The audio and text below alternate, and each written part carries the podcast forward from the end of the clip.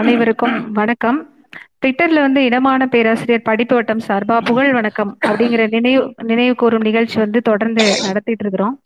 ஏற்கனவே இரண்டு நிகழ்வு நடந்திருக்குது. ஒன்று கல்வியாளர் நேத்து சுந்தர வடிவேலு அப்புறம் கவியரசன் முடியரசன். அவங்கள பத்தின ஒரு நிகழ்வு.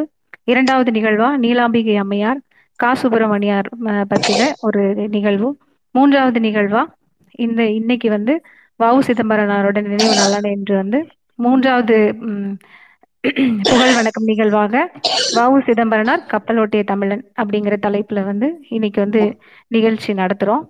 இதுக்கு வந்து தலைமை உரை நிகழ்த்த வந்திருக்கும் ஐயா எழில் இளங்கோவன் அவர்களையும் புகழுரை அளிக்க வந்திருக்கும் பேராசிரியர் வி. அரசு அவர்களையும் தொடர்ந்து எங்களை வழிநடத்தி கொண்டிருக்கும் சுபவி ஐயா அவர்களையும் வரவேற்கிறேன்.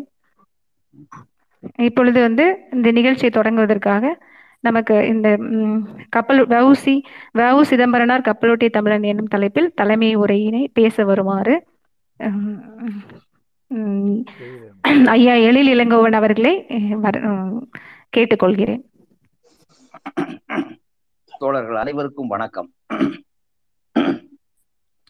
நான் இந்த இணையவழி ஸ்பேஸ் ட்விட்டர்ல இதுவரைக்கும் நான் கலந்து கொண்டதில்லை. முகம் பார்க்காமல் நாம் இங்கே பேசுகின்றோம். இருந்தாலும் இந்த நிகழ்வை ஏற்பாடு செய்த இனமான பேராசிரியர் படிப்பு ஓட்டத்தின் அமைப்பாளர் உட்பட அனைவருக்கும் முதலில் என்னுடைய நன்றியை தெரிவித்துக் கொள்கின்றேன். ஆஹ், பேராசிரியர் திராவிட இயக்க தமிழர் பேரவையின் பொதுச் செயலாளர் பேராசிரியர் சுகவீரபாண்டியன் அவர்கள் ஆஹ், பேராசிரியர் அறிஞர் பெருமகனார் வி. அரசு அவர்கள் ஆஹ், இருவரும் கலந்து கொள்ளும் இந்த நிகழ்வில் வவு சிதம்பரனார் அவர்களுடைய நினைவு நாளில் அவருடைய புகழ் வணக்கத்தையொட்டி கலந்து கொள்ளும் வாய்ப்பு எனக்கு கிடைத்தது. இரட்டிப்பு மகிழ்ச்சி தருகிறது. ஆஹ், இப்பொழுது நேரடியாக செய்திக்கு வருகிறேன். கப்பலோட்டிய தமிழன் என்று சொல்லும் பொழுது பெரும்பாலும் கப்பலோட்டிய அதாவது வாவு சிதம்பரனார் என்று சொல்லும் பொழுது பெரும்பாலும் கப்பலோட்டிய தமிழன் செக்கிழுத்த செம்மல் என்று மட்டும் சொல்லுவார்கள். அப்படித்தான் நமக்கு சொல்லிக் கொடுக்கப்பட்டிருக்கிறது. பள்ளிக்கூடங்களில் இருந்து கல்லூரியில் இருந்து. ஆனால் அதையும் தாண்டி வெளியில் படிப்பவர்களுக்கு தான் தெரியும் வஉசியை பற்றி.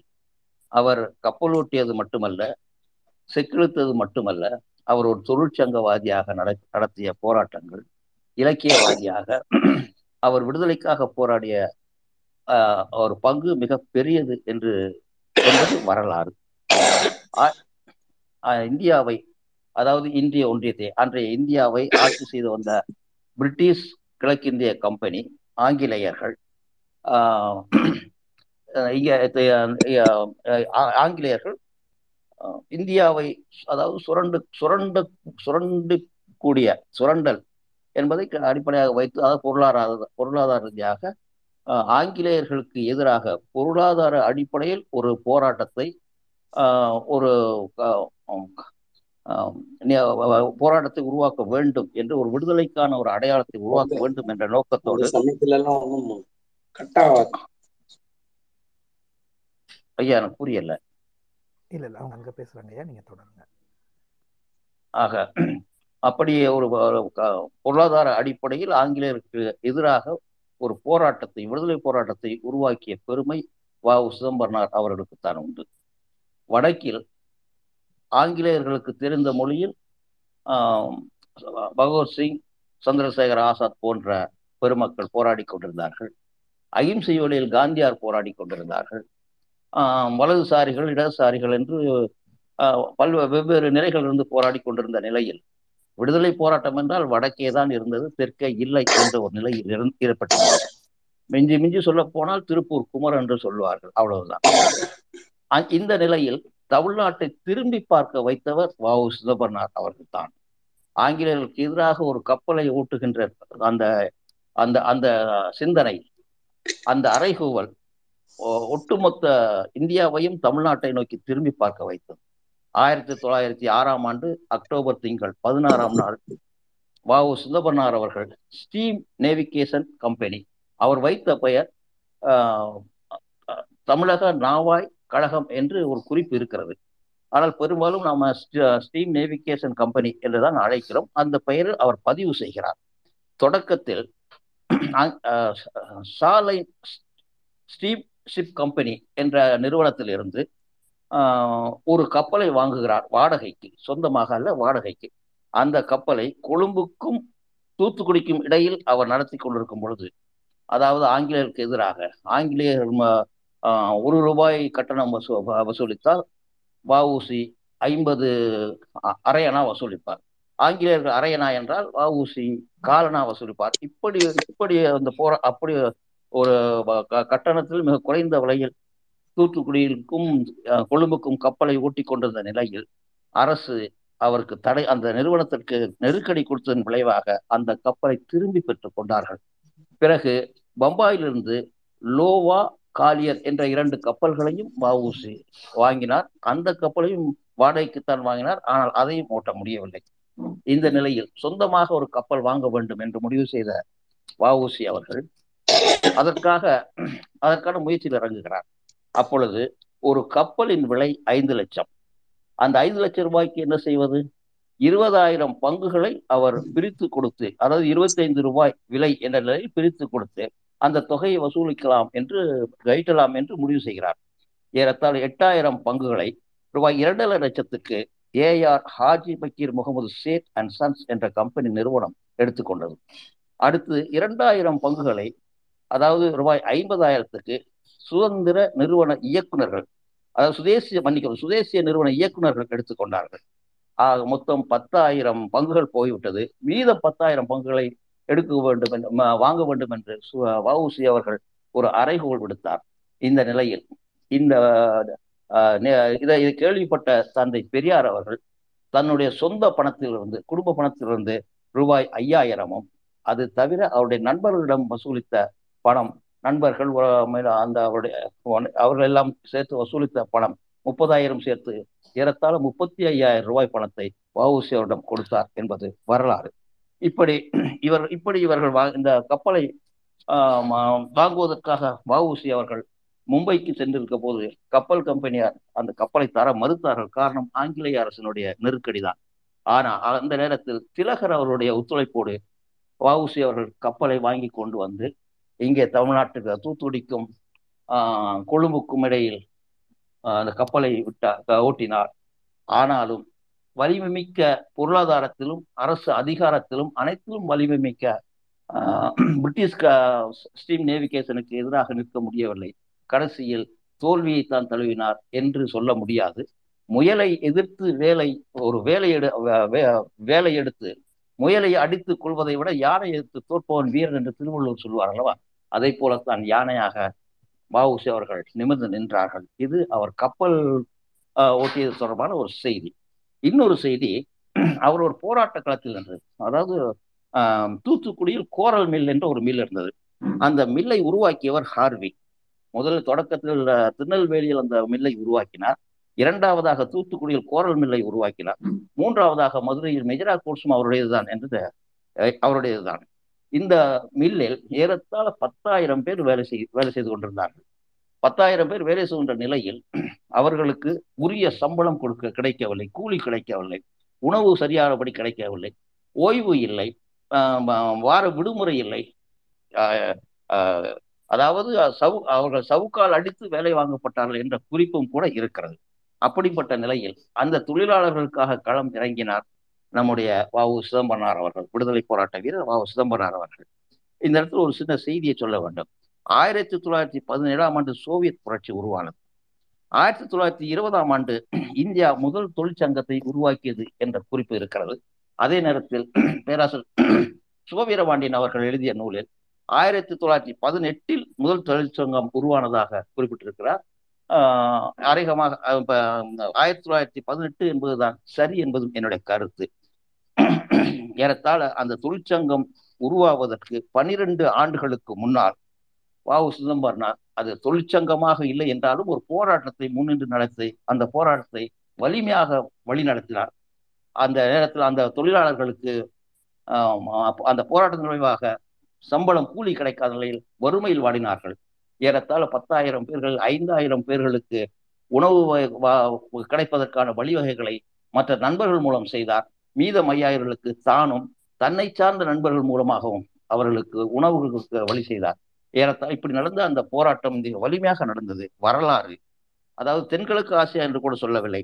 ஆசியாவின் முதல் தொழிற்சங்க போராட்டம் இது. முதல் தொழிற்சங்க புரட்சி இது என்று பதிவு செய்கிறது. ஆனால் இது ஆஹ், அமைப்பு ரீதியாக தொழிற்சங்கம் என்று பதிவு செய்ய செய்யப்பட்டதா இல்லையா என்று தெரியவில்லை. அநேகமாக பதிவு செய்யவில்லை என்றுதான் கருதுகிறேன். ஆனாலும் இப்படி ஆசியாவின் முதல் தொழிற்சங்க போராட்டம் என்ற அந்த பதிவு ஒன்று இருக்கிறதை நான் பார்த்தேன். இப்படிப்பட்ட போராட்டத்தை முன்னெடுத்த பாவ சிதம்பரனார் அவர்கள் காவல்துறையால் கைது செய்யப்பட்டு பிரிட்டிஷ் அரசாங்கத்தால் கைது செய்யப்பட்டு அவர் பட்ட அல்லல்கள் இன்னல்கள் சொல்லி மாளார். கோவையில் செக்கிழுத்தார். இன்னும் ப ப- மிக கொடுமையான சித்திரவதைக்கு ஆளாகி சிறையிலிருந்து வெளியே வரும் பொழுது ஒரு நோயாளியாக வந்தார்.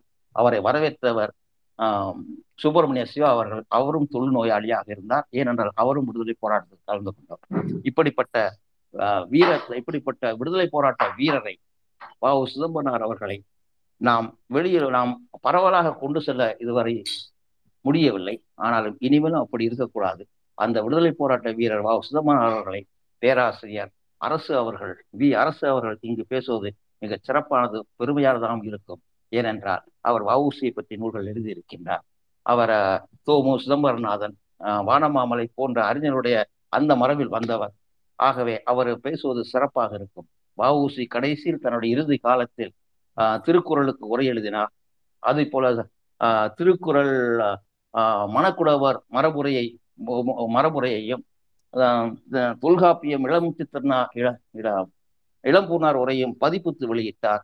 ஆஹ், சிவஞான போதத்துக்கு உரை எழுதினார். அவருடைய இலக்கிய பணி கடைசி காலத்தில் மிக சிறப்பாக இருந்தது. கடைசியில் ஒரு செய்தியை சொல்லுகிறேன். நான் ஒரு முறை நானும் என்ற துணைவியும் இலங்கைக்கு சென்றிருந்த பொழுது இலங்கை துறைமுகத்தை நோக்கி செ- துறைமுகத்தின் வழியாக சென்றோம். அப்பொழுது அங்கு ஒரு கப்பல் இருந்தது. அதில் விஓசி என்ற எழுத்து இருந்தது. அதை பார்த்து நான் விசாரித்தேன். பக்கத்தில் நண்பர்களிடம் கேட்டேன். அப்பொழுது அவர்கள் சொன்னார்கள் இது வஉசி ஓட்டிய கப்பல் தான் இங்கு அனாதையாக கிடக்கிறது என்று சொன்னார்கள். அந்த நினைவோடு என்னுடைய உரையை இத்தோடு நான் நிறுத்தி கொண்டு பேராசிரியர் பேசுவதற்கு வழிவிடுகிறேன். நன்றி. வணக்கம். ஐயா நன்றி. இப்பொழுது வந்து ம், வஉசி ம், கப்பலோட்டி தமிழன் தலைப்பில் புகழுரை அளிக்க வருமாறு அஹ், பேராசிரியர் வி. அரசு அவர்களை கேட்டுக்கொள்கிறேன். எல்லோருக்கும் எனது அன்பான வணக்கங்கள். இந்த புகழ் வணக்கம் நிகழ்வில் பங்கேற்பதற்கு எனக்கு வாய்ப்பு தந்த சுபதி அவர்களுக்கு எனது வணக்கங்களை சொல்லிக் கொள்கிறேன். எனக்கு முன் உரையாற்றிய பெரியவர் அவர்களுக்கும் இந்த நிகழ்வை சிறப்பாக வழிநடத்தி செல்லும் நண்பர்கள் அனைவர்களுக்கும் எனது நன்றியை தெரிவித்துக் கொள்கிறேன். இந்த இன்றைக்கு வவுசி அவர்களுடைய நினைவு நாள். அந்த வள்ளியப்பன் உலகநாதன் சிதம்பரம் என்று சொல்லக்கூடிய அந்த மனிதர் தமிழர்கள் எல்லோரும் தமிழ் மொழி உள்ளவரை தமிழர்கள் உள்ளவரை போற்றி கொண்டாட வேண்டிய ஒரு பெரிய மனிதர் என்பது என்னுடைய கருத்து. இந்த பணியை கடந்த ஓராண்டாக நம்முடைய தமிழக அரசு மிகச்சிறப்பாக சிறப்பாக செய்திருப்பதாகவே நான் கருதுகிறேன். நான் வவுசி பற்றி இரண்டாயிரத்தி இரண்டாம் ஆண்டில் ஒரு தொகுப்பை கொண்டு வந்தேன். அதை மீண்டும் இப்போது தமிழக அரசு அது பல விரிவுபடுத்தப்பட்ட செய்திகளோடு தமிழ்நாடு பாடநூல் கழகத்தின் மூலமாக வெளி மிக குறைந்த விலைக்கு கொண்டு அது ஒரு ஆயிரம் படிகள் போட்டு அவை விற்பனையாகிவிட்டன. மீண்டும் இப்பொழுது அச்சா இப்படி ஆஹ் வஉசி பற்றி தமிழக அரசு சிறப்பாக பல வேலைகளை செய்வதற்கு அவர்களுக்கு நான் நன்றி சொல்ல கடமைப்பட்டிருக்கிறேன். தமிழ் இணைய கழகத்தின் மூலமாக வஉசிக்கு என்று ஒரு இணைய பக்கத்தை நானும் என்னுடைய மாணவ நண்பர்களும் உருவாக்கி தந்தோம். அதையும் இன்றைக்கு நம்முடைய தமிழக முதல்வர் அவர்கள் திறந்து வைத்திருக்கிறார்கள். அந்த இணைய பக்கத்தில் நீங்கள் சென்றால் வஉசி பற்றிய அனைத்து விவரங்களும் அதில் கிடைக்கும். அவருடைய நூல்கள் அனைத்தும் பிடிஎஃப் வடிவத்தில் அஹ், கொடுக்கப்பட்டிருக்கிறது. எனவே இந்த எல்லா தகவல்களையும் நீங்கள் தெரிந்து கொள்ள வேண்டும் என்பதற்காக நான் இந்த தகவல்களை உங்களுக்கு சொன்னேன். இந்த வஉசி பற்றி பேசுகிற பொழுது நிறைய எனக்கு முன் பேசியது சொன்னதைப் போல அவருடைய அஹ், தொழிற்சங்க போராட்டம் அது மாதிரி சிறை வாழ்வு அது சார்ந்த இந்த நிறைய செய்திகள் அஹ், கப்பலோட்டிய தமிழன் என்ற திரைப்படத்தின் மூலமாக நம்முடைய மக்களுக்கு பெரும்பகுதியாக சென்றடைந்திருக்கிறார். ஆனால் வஉசி என்று சொல்லக்கூடிய அந்த மனிதர் அந்த துறை சார்ந்து மிகச் சிறப்பாக செயல்பட்டார் என்பதில் இரண்டு கருத்தில்லை. அதை மீறிய வேறு பல பக்கங்களும் வஉசிக்கு உண்டு என்பதை நாம் புரிந்து கொள்ள வேண்டும் தெரிந்து கொள்ள வேண்டும். அந்த வகையில் அவர் ஒரு மிகச்சிறந்த தமிழ் அறிஞர் என்பது ஒரு மிக முக்கியமான தகவல். அவர் திருக்குறள் தொல்காப்பியம் பல பல்வேறு அற இலக்கியங்கள் இவற்றையெல்லாம் பற்றி அவர் செய்திருக்கிற பதிப்பு உரை எழுதுதல் இப்படியான பல பணிகள் மிகச் சிறப்பு வாய்ந்த பணிகள். அவை இன்னொரு பக்கம். ஒரு தூத்துக்குடி மக்களுக்காக அங்கிருந்த கோரல் தொழிற்சாலைக்காக அவர் போராடி அது சார்ந்து அவர் சிறை சென்றது ஒரு பக்கம் என்று சொன்னால் அவர் சிறையில் தொடர்ந்து வாசித்த தமிழ் இலக்கியம் திருக்குறள் தொல்காப்பியம் அது சார்ந்த செய்திகள் அதை சிறையிலிருந்து வெளிவந்த பிறகு அவர் பதிப்பித்த முறைகள் வெளியிட்ட முறைகள் என்பது இன்னொரு பக்கம். இப்படி அவருக்கு இந்த பக்கங்களை மீறி இதை விட இன்னொரு மிக முக்கியமான ஒரு பகு பக்கம் அவருக்கு இருக்கிறது. அதை நான் உங்களுக்கு இந்த நேரத்தில் பகிர்ந்து கொள்ள வேண்டும் என்று நினைத்தேன். குறிப்பாக சுபவியும் அவர்களை சுற்றி இருக்கக்கூடிய தோழர்களும் தமிழ் தமிழ் சம்பந்தப்பட்ட அல்லது தமிழ் தேசியம் பற்றிய பல்வேறு விதமான கருத்தாக்கங்களை முன்வைப்பதோடு சமூக நீதி பற்றியும் மிக அதிகமாக பல தளங்களிலும் பேசி வருபவர்கள் இந்த சுபவியும் அவரை சார்ந்தவர்களும் என்பதை நான் அறிவேன்.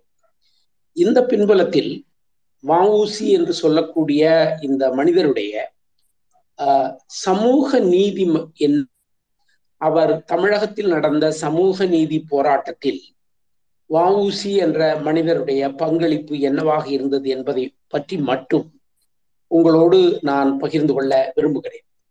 அவருடைய இந்த சமூக நீதி போராட்டம் பற்றியான தகவல்கள் செய்திகள் என்பதை என்னை பொறுத்தவரை மிக பரவலாக பலரும் அறிந்திருப்பார்களா என்றதை நான் ஒரு ஒரு சந்தேகமாகவே உங்களுக்கு முன்வைக்கிறேன் கடந்த ஆண்டு கடந்த ஓராண்டாக வவுசி பற்றி நிறைய பேசக்கூடிய வாய்ப்பு கிடைத்ததில் அந்த வாசிப்பின் ஊடாக அவருடைய இந்த சமூக நீதி பார்வையை கண்டடைந்ததாக நான் சொல்வேன். அது மிக முக்கியமானதாக இருப்பது அது சார்ந்து அவர் செய்த நடவடிக்கைகள் இவைகளை உங்களுக்கு நான் நினைவுபடுத்துவதற்காக இந்த வாய்ப்பை பயன்படுத்திக் கொள்கிறேன். உங்களுக்கு தெரியும் தமிழ் சமூகம்தான் இந்த சமூக நீதி போன்ற செய்திகளை எல்லாம் இந்தியாவில் அன்றைக்கும் பேசியது இன்றைக்கும் பேசியது அது சார்ந்த போராட்டங்களையும் முன்னெடுக்கிறது. இன்றைக்கு இந்த பொருளாதாரத்தில் நலிந்தோருக்கு இடஒதுக்கீடு என்கிற இபிடபிள்யூஎஸ் என்று வந்திருக்கிற இந்த இந்த காலங்களில் இந்த சமூக நீதி என்று சொல்லக்கூடிய இந்த செயல்பாடு மிக முக்கியத்துவம் பெறுவதாக அது நாளுக்கு நாள் வளர்ந்து கொண்டே இருக்கிறது. ஏதோ ஆயிரத்தி தொள்ளாயிரத்தி இருபதுகளில் தந்தை பெரியார் இந்த வகுப்புரிமை வகுப்புவாரி பெண்ணுத்துவம் என்ற விஷயங்களை பேசினார். அது எப்படி படிப்படியாக வளர்ந்து வளர்ந்து வளர்ந்து வந்து அது தமிழ் சமூகத்தில் எவ்வளவு பெரிய சக்தியாக அது உருப்பெற்றிருக்கிறது. அது சார்ந்து கல்வி நிலையில் எந்த அளவிற்கு பலதரப்பு சார்ந்த மக்களும் இடம்பெற்றிருக்கிறார்கள் அது சார்ந்த புள்ளி விவரங்களிலும் அது பற்றிய ஆய்வுகளும் அண்மை காலங்களில் மிக விரிவாக வந்திருப்பது உங்களுக்கு தெரியும். இந்த சமூக நீதியில் வவுசி ஒரு மிகப்பெரிய பங்களிப்பாளராக செயல்பட்டிருக்கிறார். அந்த தகவல் உங்களுக்கு அவசியம் நீங்கள் தெரிந்து கொள்ள வேண்டும் என்று நான் நினைக்கிறேன். இந்த வவுசிக்கு முன்பாகவே தமிழ் சமூகம் தமிழ் சமூக வரலாறு பற்றி நீங்கள் ஒரு செய்தியை தெரிந்து கொள்ள வேண்டும். நமக்கு ஒரு மூவாயிரம் ஆண்டு கால வரலாற்றில் ஏறக்குறைய முதல் ஒரு வரலாற்றுக்கு முந்தைய காலம் ஒரு ஆயிரம் ஆண்டுகளில் இருந்து வரலாற்றுக்கு பிந்திய காலம் ஒரு தமிழ் தமிழில் உருவானவை செவ்விலக்கியங்கள் தொல்காப்பியம் திருக்குறள். இப்படியான இந்த பிரதிகளின் வழியாக நாம் கண்டறியும் தமிழ் சமூகம் என்பது வேறு.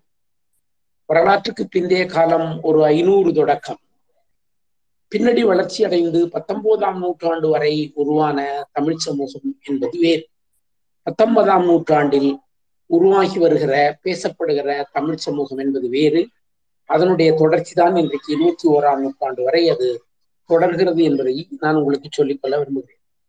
இதில் சமூக நீதி என்பது ஏன் நமக்கு முக்கியமானதாக இருக்கிறது என்றால் நம்முடைய சமூகம் அடிப்படையில் அதாவது சங்ககாலம் அதை தொடர்ந்து வந்த காலத்துக்கு பிறகு இந்த வரலாற்றுக்கு பிந்தைய ஐநூறு தொடக்கம் ஒரு வெறும் தொழில் என்ற சார்ந்து வேலை சார்ந்து வாழ்ந்து வந்த மக்களில் சாதிய பிரிவு என்று சொல்லக்கூடிய தன்மை ஒரு அடையாளமாக வாழ்ந்து வந்த மக்களிடத்தில் இந்த காலங்களில் இங்கு வந்து சேர்ந்த வெளியிலிருந்து நமக்கு வந்து சேர்ந்த இந்த மனுநீதியும் வர்ணாசிரமமும் பர்ப்பணியமும் நமக்குள் இந்த சாதி என்ற ஒரு கட்டமைப்பை உருவாக்கிவிட்டது என்பது சாதாரணமான வரலாறு. இந்த சாதி இந்த சாதி சார்ந்த மரபுகள் என்பவை பிற்கால சோழர் காலத்தில் அது கொடிகட்டி பறந்தது. அப்படி உருவாகி வந்த இந்த மதம் சாதி ஆதிக்கம் சுரண்டல் என்று சொல்லக்கூடிய இந்த வரலாற்றினூடே இந்த சமூக நீதி என்று சொல்லக்கூடிய விஷயம் யார் பத்தொன்பதாம் நூற்றாண்டில் பேசத் தொடங்குகிறார்கள் என்று சொன்னால் வள்ளலார் பேசத் தொடங்குகிறார். மதங்களை மறுக்கிறார் சாதியை மறுக்கிறார். அவர் சமஸ்கிருத ஆதிக்கத்தை மறுக்கிறார். இப்படி அவர் பேசத் தொடங்கினார். அதற்கு பிறகு அந்த நூற்றாண்டின் இறுதி காலங்களில் ஒரு நீங்கள் எல்லாம் ரொம்ப பெரிதும் மரியாதை இருக்கக்கூடிய ஒரு இந்து மத ஆபாச தரிசினி என்ற ஒரு மிக முக்கியமான புத்தகத்தை எழுதிய அத்திப்பாக்கம் வெங்கடாசலனார் என்று சொல்லக்கூடிய ஒரு பெரியவர் மிகச்சிறந்த சமூக நீதியை பேசியிருக்கிறார். அதே போல அந்த காலங்களில் பிறகு வந்த ஒடுக்கப்பட்ட சமூகத்தின் விடுதலைக்காக போராடிய அயோத்திதாசரும் இந்த சமூக நீதியை முன்னெடுத்தார். இதெல்லாம் பத்தொன்பதாம் நூற்றாண்டில் தமிழ் சமூகத்தில் இந்த ஒடுக்கப்பட்ட சாதி ரீதியாக ஒடுக்கப்பட்ட மக்களுக்கான ஒரு விடுதலையை நோக்கி பேசிய மனிதர்களுடைய வரலாறு என்பது தமிழ் சூழலை பொறுத்தவரை. இதை போல ஒவ்வொரு சூழலுக்கும் தனித்தனியான வரலாறு இருக்கிறது. அது பற்றி நாம் இங்கு பேசுவதற்கு வாய்ப்பில்லை. ஆனால் இருபதாம் நூற்றாண்டு தொடக்கத்தில் இந்த சமூக நீதி என்பது இவர்கள் முன்னெடுத்து வந்த இந்த சமூக நீதி என்பது இங்கு இந்த தமிழ் சமூகம் என்பது எப்படி எப்படியான பழமைகளை மரபுகளை தனக்கென தனித்தன்மைகளை கொண்டிருக்கிறது என்ற புரிதல் இந்த காலனிய அறிஞர்களால் நமக்கு தொல்பொருள் ஆய்வுகளின் மூலமாகவும் கால்டுவெல் போன்றவர்கள் எல்லிஸ் போன்றவர்கள் எழுதிய மொழி சம்பந்தப்பட்ட பல்வேறு ஆய்வுகளாலும் அறியப்பட்டு இது ஒரு திராவிட சமூகம். இது ஒரு திராவிட மொழி குடும்பம். இது திராவிடர்கள் என்ற அடையாளத்தை தனக்குள் உள்வாங்கிய ஒரு தனித்த குழுவினர் என்ற ஒரு வரலாறு நமக்கு இருபதாம் நூற்றாண்டில் மேலெழுந்து எழுச்சியாக வருகிறது.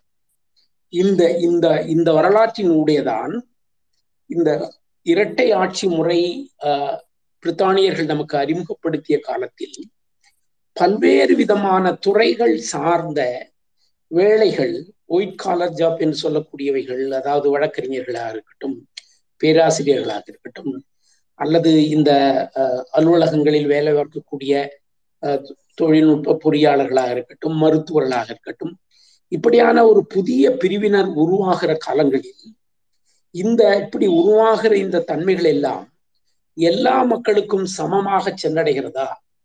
அது எப்படி நடைமுறையில் இருக்கிறது என்பதை தமிழ் சமூகம் விழிப்புடன் கேள்வி கேட்க தொடங்கியது.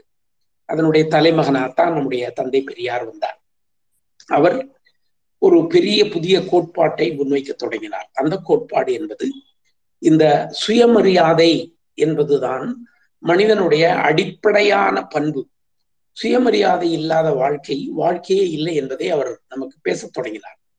அப்பொழுது சுயமரியாதை என்பதை தடை செய்யும் சக்திகளாக அல்லது ஒடுக்கும் சக்திகளாக எவை இருக்கின்றன என்பது பற்றி அவர் கண்டறிந்த பொழுது அவர் இந்த ஜாதியம் பார்ப்பனியம் அது சார்ந்த சக்திகள் அவர்கள் சார்ந்த மதம் அவர்கள் சார்ந்த கடவுளர்கள் இந்த இந்த பின்புலத்தில் தான் இந்த சுயமரியாதையை பெறவிடாமல் மக்களை கொடுமைப்படுத்துகிற தீண்டத்தகாதவர்கள் என்று சொல்லுகிற பெண்களை உடன்கட்டை ஏறச் செய்கிற பெண்களை மனித உயிர்களாகவே கருதாத ஒரு மிக மோசமான சமூக அமைப்பு மனுநீதி சம் உருவாக்கி இருந்ததை அவர் தன்னுடைய எழுச்சியான போராட்டங்களின் மூலமாக உரையாடல்கள் மூலமாக தத்துவ புரிதல்கள் மூலமாக உண்டாக்கிய அந்த சுயமரியாதை இயக்கம் தமிழ் சமூகத்தில் ஆயிரத்தி தொள்ளாயிரத்தி இருபத்தி ஐந்து தொடக்கம் இன்று வரை தொடர்கிறது. இந்த காலங்களில் இந்த காங்கிரஸ் இயக்கத்தை சார்ந்த காங்கிரஸ் இயக்கத்தில் செயல்பட்ட வஉசி போன்றவர்கள் இந்த சுயமரியாதை சார்ந்த இந்த சமூக நீதி இயக்கத்தில் பங்கு பற்றினார்களா? அவர்களுக்கு இதில் பங்கு ஏதேனும் இருக்கா? என்று கேட்டால் நிச்சயமாக பங்குண்டு. அந்த வரலாறை நாம் நம்முடைய மாணவர்களுக்கும் சமூகத்திற்கும் மிக விரிவாக இதுவரை சொல்லவில்லை. இனிமேல் நாம் சொல்ல வேண்டும். அப்படி என்றால் ஆயிரத்தி தொள்ளாயிரத்தி பத்தொன்பது வாக்கில் காங்கிரஸ் கட்சிக்குள் இருந்தவர்கள் குறிப்பாக திருவிக வரதராஜுலு நாயுடு வஉசி போன்ற பெரியவர்கள் ஒரு மிக முக்கியமான முடிவெடுத்தார்கள். இந்த காங்கிரஸ் கட்சி என்பது பார்ப்பனர்களின் ஆதிக்க கட்சி. இந்த காங்கிரஸ் கட்சி என்பது பார்ப்பனர் அல்லாதார் நலனுக்கு எதிரான கட்சி. இருந்தாலும் பார்ப்பனர் அல்லாதவர்களாக இருக்கக்கூடிய நாம் இந்த அமைப்பில் செயல்படுகிறோம். இந்த அமைப்பில் நாம் செயல்படுகிற பொழுது இந்த பார்ப்பனர் அல்லாதார் நலத்துக்காக காங்கிரஸ்காரர்களாகிய நாம் என்ன செய்வது என்ற ஒரு ஒரு உரையாடலை அவர்கள் முன்வைக்க தொடங்கினார்கள். அதற்காக அவர்கள் உருவாக்கிய ஒரு அமைப்பு தான் சென்னை மாகாண சங்கம் என்பது. அது குறித்து திருவிக்கா அவர்கள் தன்னுடைய வாழ்க்கை குறிப்பில் மிக விரிவான பல பதிவுகளை செய்திருக்கிறார். நேரம் கருதி நான் அந்த பதிவுகளை உங்களுக்கு வாசிப்பதில் இருந்து தவிர்க்கிறேன். அது எப்படி அந்த அமைப்பை நாங்கள் உருவாக்கினோம்? அதில் பார்ப்பனர் அல்லாத சமூகத்தைச் சேர்ந்தவர்களுக்கு இந்த அமைப்பு எவ்வளவு முக்கியம் என்பதெல்லாம் அவர் உருவாக்குகிறார். இந்த அமைப்போடு இவர் இந்த இயக்கங்களோடு வஉசி தன்னை ஐக்கியப்படுத்திக் கொள்கிறார். அதாவது திருவிக்கா சொல்லும் பொழுது காங்கத்துக்கு முரண்படாத வகையில் தென்னாட்டு பிராமணர் அல்லாதார் நலனை நாடுவதென்று உறுதி செய்யப்பட்டது. இதில் பலர் தலைமையேற்று இருந்தார்கள். வரதராஜனு நாயுடு நாடு முழுதும் சென்று பிரச்சாரத்தை மேற்கொண்டார். இந்த இந்த தன்மை ஜஸ்டிஸ் கட்சி பேசிய வகுப்புரிமை என்பதை காங்கிரஸ் கட்சி வேறு கோணத்தில் வெளிப்படுத்த வேண்டும் என்பதாக திருவிக்கா அவர்களுடைய அந்த அந்த அந்த நோக்கு அமைந்திருக்கிறது. அது அவருடைய வாழ்க்கை குறிப்புகளை பற்றி படிக்கிற பொழுது நீங்கள் தெரிந்து கொள்ளலாம். காங்கிரஸில் இருக்கக்கூடிய ஆதிக்கத்தால் தான் பார்ப்பன ஆதிக்கத்தால் தான் பெரியார் வஉசி திருவிக போன்ற பலரும் அந்த அமைப்பிலிருந்து வெளியேறுகிறார்கள். அந்த அமைப்பு ஒரு ஜாதிய ஒடுக்குமுறை சார்ந்த அமைப்பாக இருக்கிறது என்பதை பற்றி மிக விரிவாக திருவிக பதிவு செய்திருக்கிறார். நீங்கள் அதை வாசிக்க வேண்டும். இந்த பின்புலத்தில் வஉசி திருவிக்காவோடு இணைந்து இந்த சென்னை மாகாண தமிழ் சங்கத்தில் அவர் செயல்படுவதற்கான முடிவெடுத்தார். அதற்கு அவர் சொல்லுகிறார் நான் இப்பொழுது என்ன செய்ய போகிறேன்? என்னுடைய நோக்கம் என்ன? என்பது பற்றி அவர் பேசுகிற பொழுது கல்கத்தா நகரத்தில் நடந்த விசேஷ காங்கிரஸ் மாநாட்டில் என் தேசிய கோட்பாடுகளுக்கு முற்றிலும் மாறான கோட்பாடுகள் அடங்கிய தீர்மானங்கள் நிறைவேற்றப்பட்டன. நான் உடனே சென்னைக்கு திரும்பி அந்த தீர்மானங்களை எல்லாம் கண்டித்து அப்புறம் அதை வெளியிட்டு விட்டு நான் காங்கிரஸில் இருந்து விலகி இதுகாரம் ஒதுங்கி இருந்தேன். என் கோட்பாடுகளுக்கு மாறான ஸ்தல பகிஷ்காரம் கல்விச்சாலை பகிஷ்காரம் சட்டசபை பகிஷ்காரம் முதலிய பகிஷ்காரங்களை எல்லாம் ஒன்றன் பின் ஒன்றாக நீங்கி காங்கிரஸ் மகாசபை தனது கல்கத்தா விசேஷ மாநாட்டிற்கு முன்னிருந்த நிலைமைக்கு வந்துவிட்டபடியால் யான் திரும்பி காங்கிரஸில் புகலாம் என்றிருக்கிறேன். என்னை போன்ற காங்கிரஸை விட்டு விலகி எனது பிராமணர் அல்லாத சகோதரர்களில் உண்மையான தேசாபிமானிகள் சிலர் கோவை நகரில் ஒரு விசேஷ மாநாடு கூட்டி பிராமணர் அல்லாதவர்களுடைய தேச சேவைக்கு காங்கிரஸ் மகாசபையை கைப்பற்றி ஒரு கருவியாக உபயோகிக்க வேண்டும் என்பது என்னை போன்ற காங்கிரஸ்காரர்களுடைய நோக்கம் இந்த வகையில் தான் நாங்கள் இந்த சென்னை மாகாண சங்கத்தை உருவாக்கி அதை செயல்படுகிறோம் என்று சொல்கிறார். மேலும் வவுசி சொல்கிறார் காங்கிரஸ் அமைப்பாளர்கள் பிராமணர் அல்லாதவர்கள் ஆனால் இப்பொழுது அதிகாரம் பிராமணரிடம் உள்ளது.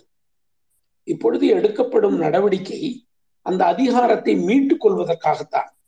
சுய ஆட்சிக்காக பாடுபடும் பிராமணர் அல்லாத சிறந்த தேசபக்தர்கள் காங்கிரஸில் உள்ளனர். இந்த சிறந்த பிராமணர் அல்லாதவர்களுடன் நீதி கட்சி பிராமணர் அல்லாதவர்களும் இணைந்து சுய ஆட்சிக்கு பாடுபட்டால் வகுப்பு வாரி பிரதிநிதித்துவ களத்தில் இருந்து காங்கிரஸ் விலகி நிற்காது. இந்தியாவின் பல்வேறு வகுப்புகளும் சமூகங்களும் இருக்கின்ற வரையில் அவர்கள் அனைவரும் காங்கிரஸில் கண்டிப்பாக சேர்ந்து போராட வேண்டும் என்று அவருடைய ஆசை. ஒரு காங்கிரஸ்காரனாக இருந்து பிராமணர் அல்லாதவருடைய நலத்தை முன்னெடுக்க வேண்டும் என்பதுதான் அவருடைய மிக முக்கியமான கருதுகோளாக இருக்கிறது என்பதை நாம் புரிந்து கொள்ள வேண்டும். இப்படித்தான் அவர் காங்கிரஸ் கட்சிக்குள் இருந்து செயல்பட்டார். இதனுடைய அவருடைய அந்த மன வெளிப்பாட்டை ஆயிரத்தி தொள்ளாயிரத்தி இருபத்தி ஏழில் சேலத்தில் நடந்த ஒரு அரசியல் மாநாட்டில் காங்கிரஸ் அரசியல் மாநாட்டில் அந்த புத்தக அந்த நூல் சிறு புத்தகமாக வெளியே வந்திருக்கிறது. நீங்கள் அதை கண்டிப்பாக வாசிக்க வேண்டும். அந்த நூலுடைய பெயர் அரசியல் பெருஞ்சொல். அந்த அரசியல் பெருஞ்சொல் தான் வவுசி என்று சொல்லக்கூடிய மனிதரின் கோட்பாடுகளை வாழ்க்கையை மிக தெளிவாக புரிந்து கொள்ளக்கூடிய ஒரு ஆவணம் என்று சொல்லலாம். அந்த அந்த அந்த ஆவணத்தை வாசிக்கிற பொழுதுதான் வவுசியினுடைய சமூக நீதி தொடர்பான பல செய்திகளை நாம் புரிந்து கொள்ள முடியும். அவர் அந்த ஆயிரத்தி தொள்ளாயிரத்தி இருபத்தி ஏழு சேலம் அரசியல் மாநாட்டில் பேசிய அந்த பேச்சில் வகுப்பு வாரி பிரதிநிதித்துவம் பற்றி மிக விரிவாக பேசுகிறார். அவர் சொல்லுகிறார் ராஜாங்க உத்தியோகங்களையும் சட்டசபை ஜில்லா நிர்வாக சபை முதலிய ஸ்தலஸ்தாபன உத்தியோகங்களையும் காங்கிரஸ் மகாசபை அதன் கிளைச்சபை முதலிய பொது ஸ்தாபன உத்தியோகங்களையும் நம் தேசத்தில் உள்ள ஒவ்வொரு ஜாதியாரும் அவரவர் ஜாதியாரின் எண்ணிக்கை விகிதப்படி பறி பகிர்ந்து பற்றி கொள்ளுதலே வகுப்பு வாரி பிரதித்துவம் அதாவது மேற்கூறிய உத்தியோகங்களையும் உத்தியோகங்களையும் அவற்றின் அதிகாரம் சம்பளம் செல்வாக்கு முதலியவற்றையும் ஒவ்வொரு ஜாதியாரின் எண்ணிக்கை விகிதப்படி பகிர்ந்து அந்த ஜாதியார் அடையும்படி செய்தால் உத்தியோகமாகவும் அது அமையும். இந்த வகுப்பு வாரி பிரதித்துவம் ஆகாதென்று தேசா அறிவிலும் சிறந்தவராய் உள்ள சிலர் கூறுகின்றனர். அதற்கு அவர்கள் கூறும் காரங்கள் வகுப்பு வாரி பிரதித்துவம் நமது தேசத்தில் நிலவும்படி செய்துவிட்டால் ஜாதி வேற்றுமையும் அது பற்றிய உயர்வும் தாழ்வும் நமது தேசத்தில் நிலைத்து போகும். அது பற்றி நமது தேசத்தில் ஒற்றுமையின்மையும் பகமையும் நிலைத்து போகும் என்று சொல்லுகிறார். உத்தியோக விஷயத்தில் வகுப்பு வாரி பிரதித்துவத்தை கவனிப்பதாயிருந்தால் சில உத்தியோகங்களுக்கு தகுதி இல்லாதவரை நியமிக்கும்படியான நிலைமை ஏற்படும். இன்றைக்கு பிஜேபி சொல்றதுதான். நம் தேசத்தில் உள்ள ஜாதிகள் பல ஒவ்வொரு ஜாதியையும் சேர்ந்தவர்கள் மிக பலர் உத்தியோகங்களோ மிகச்சில. அவற்றை மிக பலருக்கு பகிர்ந்து கொடுப்பது எப்படி? இம்மூன்று காரணங்களும் யுக்திகளும் அனுபவத்துக்கு பொருந்தாதவை என்று பலர் சொல்லுகிறார்கள். இது முற்றிலும் உண்மைக்கு மாறானது. இதில் எனக்கு உடன்பாடே இல்லை என்று வவுசி எழுதுகிறார். இதிலிருந்து நீங்கள் புரிந்து கொள்ளலாம் நம்முடைய தமிழ் சமூகத்தை பற்றி அவர் எப்படி புரிந்து கொண்டிருந்தார்? இங்கு இருக்கக்கூடிய மக்கள் பிரிவுகளில் இருக்கக்கூடிய இந்த ஜாதிய முரண்பாடுகள் சார்ந்த வாழ்முறையும் பொருளாதார முறையும் எப்படி எப்படியெல்லாம் இருந்தது பற்றி என்பதை பற்றி அவருடைய புரிதல் மிக ஆழமாக இருந்தது மிக தெளிவாகவும் இருந்தது. இதனால் அவர் பெரியாரோடு மிக நெருக்கமான உறவு கொள்ளக்கூடிய மனநிலைமை உடையவரானார். பெரியாரும் இவரை தன்னுடைய சக தோழனாக சக போராளியாக நடத்த நடத்தினார். அவருடைய வாழ்க்கை முழுக்க பெரியார் இவரை போற்றி கொண்டாடினார். இந்த அவர் எப்படி போற்றி கொண்டாடினார் என்பதை பெரியாருடைய சொற்களிலேயே நான் இந்த நேரத்தில் உங்களோடு பகிர்ந்து கொள்ளலாம் என்று நினைக்கிறேன். அவர் சொல்லுகிறார் தோழர் தோழர் சிதம்பரம் ஒரு பார்ப்பனராய் இருந்திருப்பாரே ஆனால் லோகமானியர் முனீந்திரர் சிதம்பரம் கட்டடம் சிதம்பரம் உருவச்சிலை சிதம்பரநாதர் கோயில் சிதம்பரம் பண்டு காங்கிரஸ் மண்டபங்களில் காங்கிரஸ் பக்தர்கள் வீடுகளில் சிதம்பரம் கருத்து சிலை சிதம்பரம் உருவப்படம் இருக்கும்படியான நிலையை அடைந்திருப்பார். ஆனால் அவர் பிள்ளை அதுவும் சைவ பிள்ளையானாலும் சூத்திர பிள்ளை. ஆனதால் அவர் வாழ்வு அவருக்கே அவ்வளவு மகிழ்ச்சியை கொடுக்காமல் இருந்தது என்பதோடு அவருக்காக ஏற்படுத்தப்பட்ட பண்டு கூட வெளியில யோக்கியதை இல்லாமல் இருந்து போயிட்டது என்று சொல்லுகிறார். அதே போல அவருடைய வாழ்க்கையை பற்றி சொல்லுகிற பொழுது அவர் அவர் ஆட்சி எப்படிப்பட்டதா இருந்தாலும் அரசனை விஷ்ணுவாக கருதி ஆட்சியை வேத கோட்பாடாக கருதி வாழ வேண்டும் என்று இருந்த பார்ப்பனி ஆதிக்க காலத்தில் மற்றும் தண்டனை சிறை என்பவைகள் மகா அவமானமாகவும் மகா இழிவாகவும் மகா கொடுமையாகவும் துன்பமாகவும் இருந்த காலத்தில் தென்னாட்டில் முதல் முதல் வெளிவந்து அரசனை எதிர்த்து அரசியலை இகழ்ந்து துச்சமாய் கருதி தண்டனையை அடைந்து சிறை கொடுமையை கொடுமையை இன்பமாய் ஏற்று கலங்காமல் மனம் மாறாமல் வெளிவந்த வரிசைகளில் வீரர்களில் முதன்மை வரிசையில் முதன்மை லக்கத்தில் இருந்தவர் யார்? அவர் நம் சிதம்பரம். இதுதான் பெரியார் வவுசியை பற்றி வைத்திருக்கிற அந்த அந்த கணிப்பு. இப்படி இருந்த வவுசியும் பெரியாரும் பெரியார் எந்த வகுப்புரிமைக்காக போடா போராடினாரோ அந்த வகுப்புரிமையை அவருடைய ஆயிரத்தி தொள்ளாயிரத்தி இருபத்தி ஏழு எனது பெருஞ்சொல் என்று சொல்லக்கூடிய அந்த சின்ன சிறிய தொகுப்பு நூலில் உள்ள அந்த செய்திகள் அவை சேலம் அரசியல் மாநாட்டில் பேசப்பட்ட செய்திகள். அதில் விரிவாக அவர் பேசுகிறார். தமிழ் சமூகத்தில் பார்ப்பனியம் பார்ப்பனியம் அல்லாத தன்மை என்பது என்னென்ன படிநிலைகளில் செயல்படுகிறது அந்த படிநிலைகளில் செயல்படுவது என்பது பார்ப்பனர் அல்லாதவர்களுக்கு நாம் என்ன செய்ய வேண்டும்? காங்கிரஸ்காரர்களாக இருக்கக்கூடியவர்கள் என்ன செய்ய வேண்டும்? காங்கிரஸ் என்ன செய்ய வேண்டும்? என்றெல்லாம் பற்றி அவர் மிக விரிவாக பதிவு செய்கிறார். இந்த புன்புலத்திலிருந்து நீங்கள் புரிந்து கொள்ளலாம்.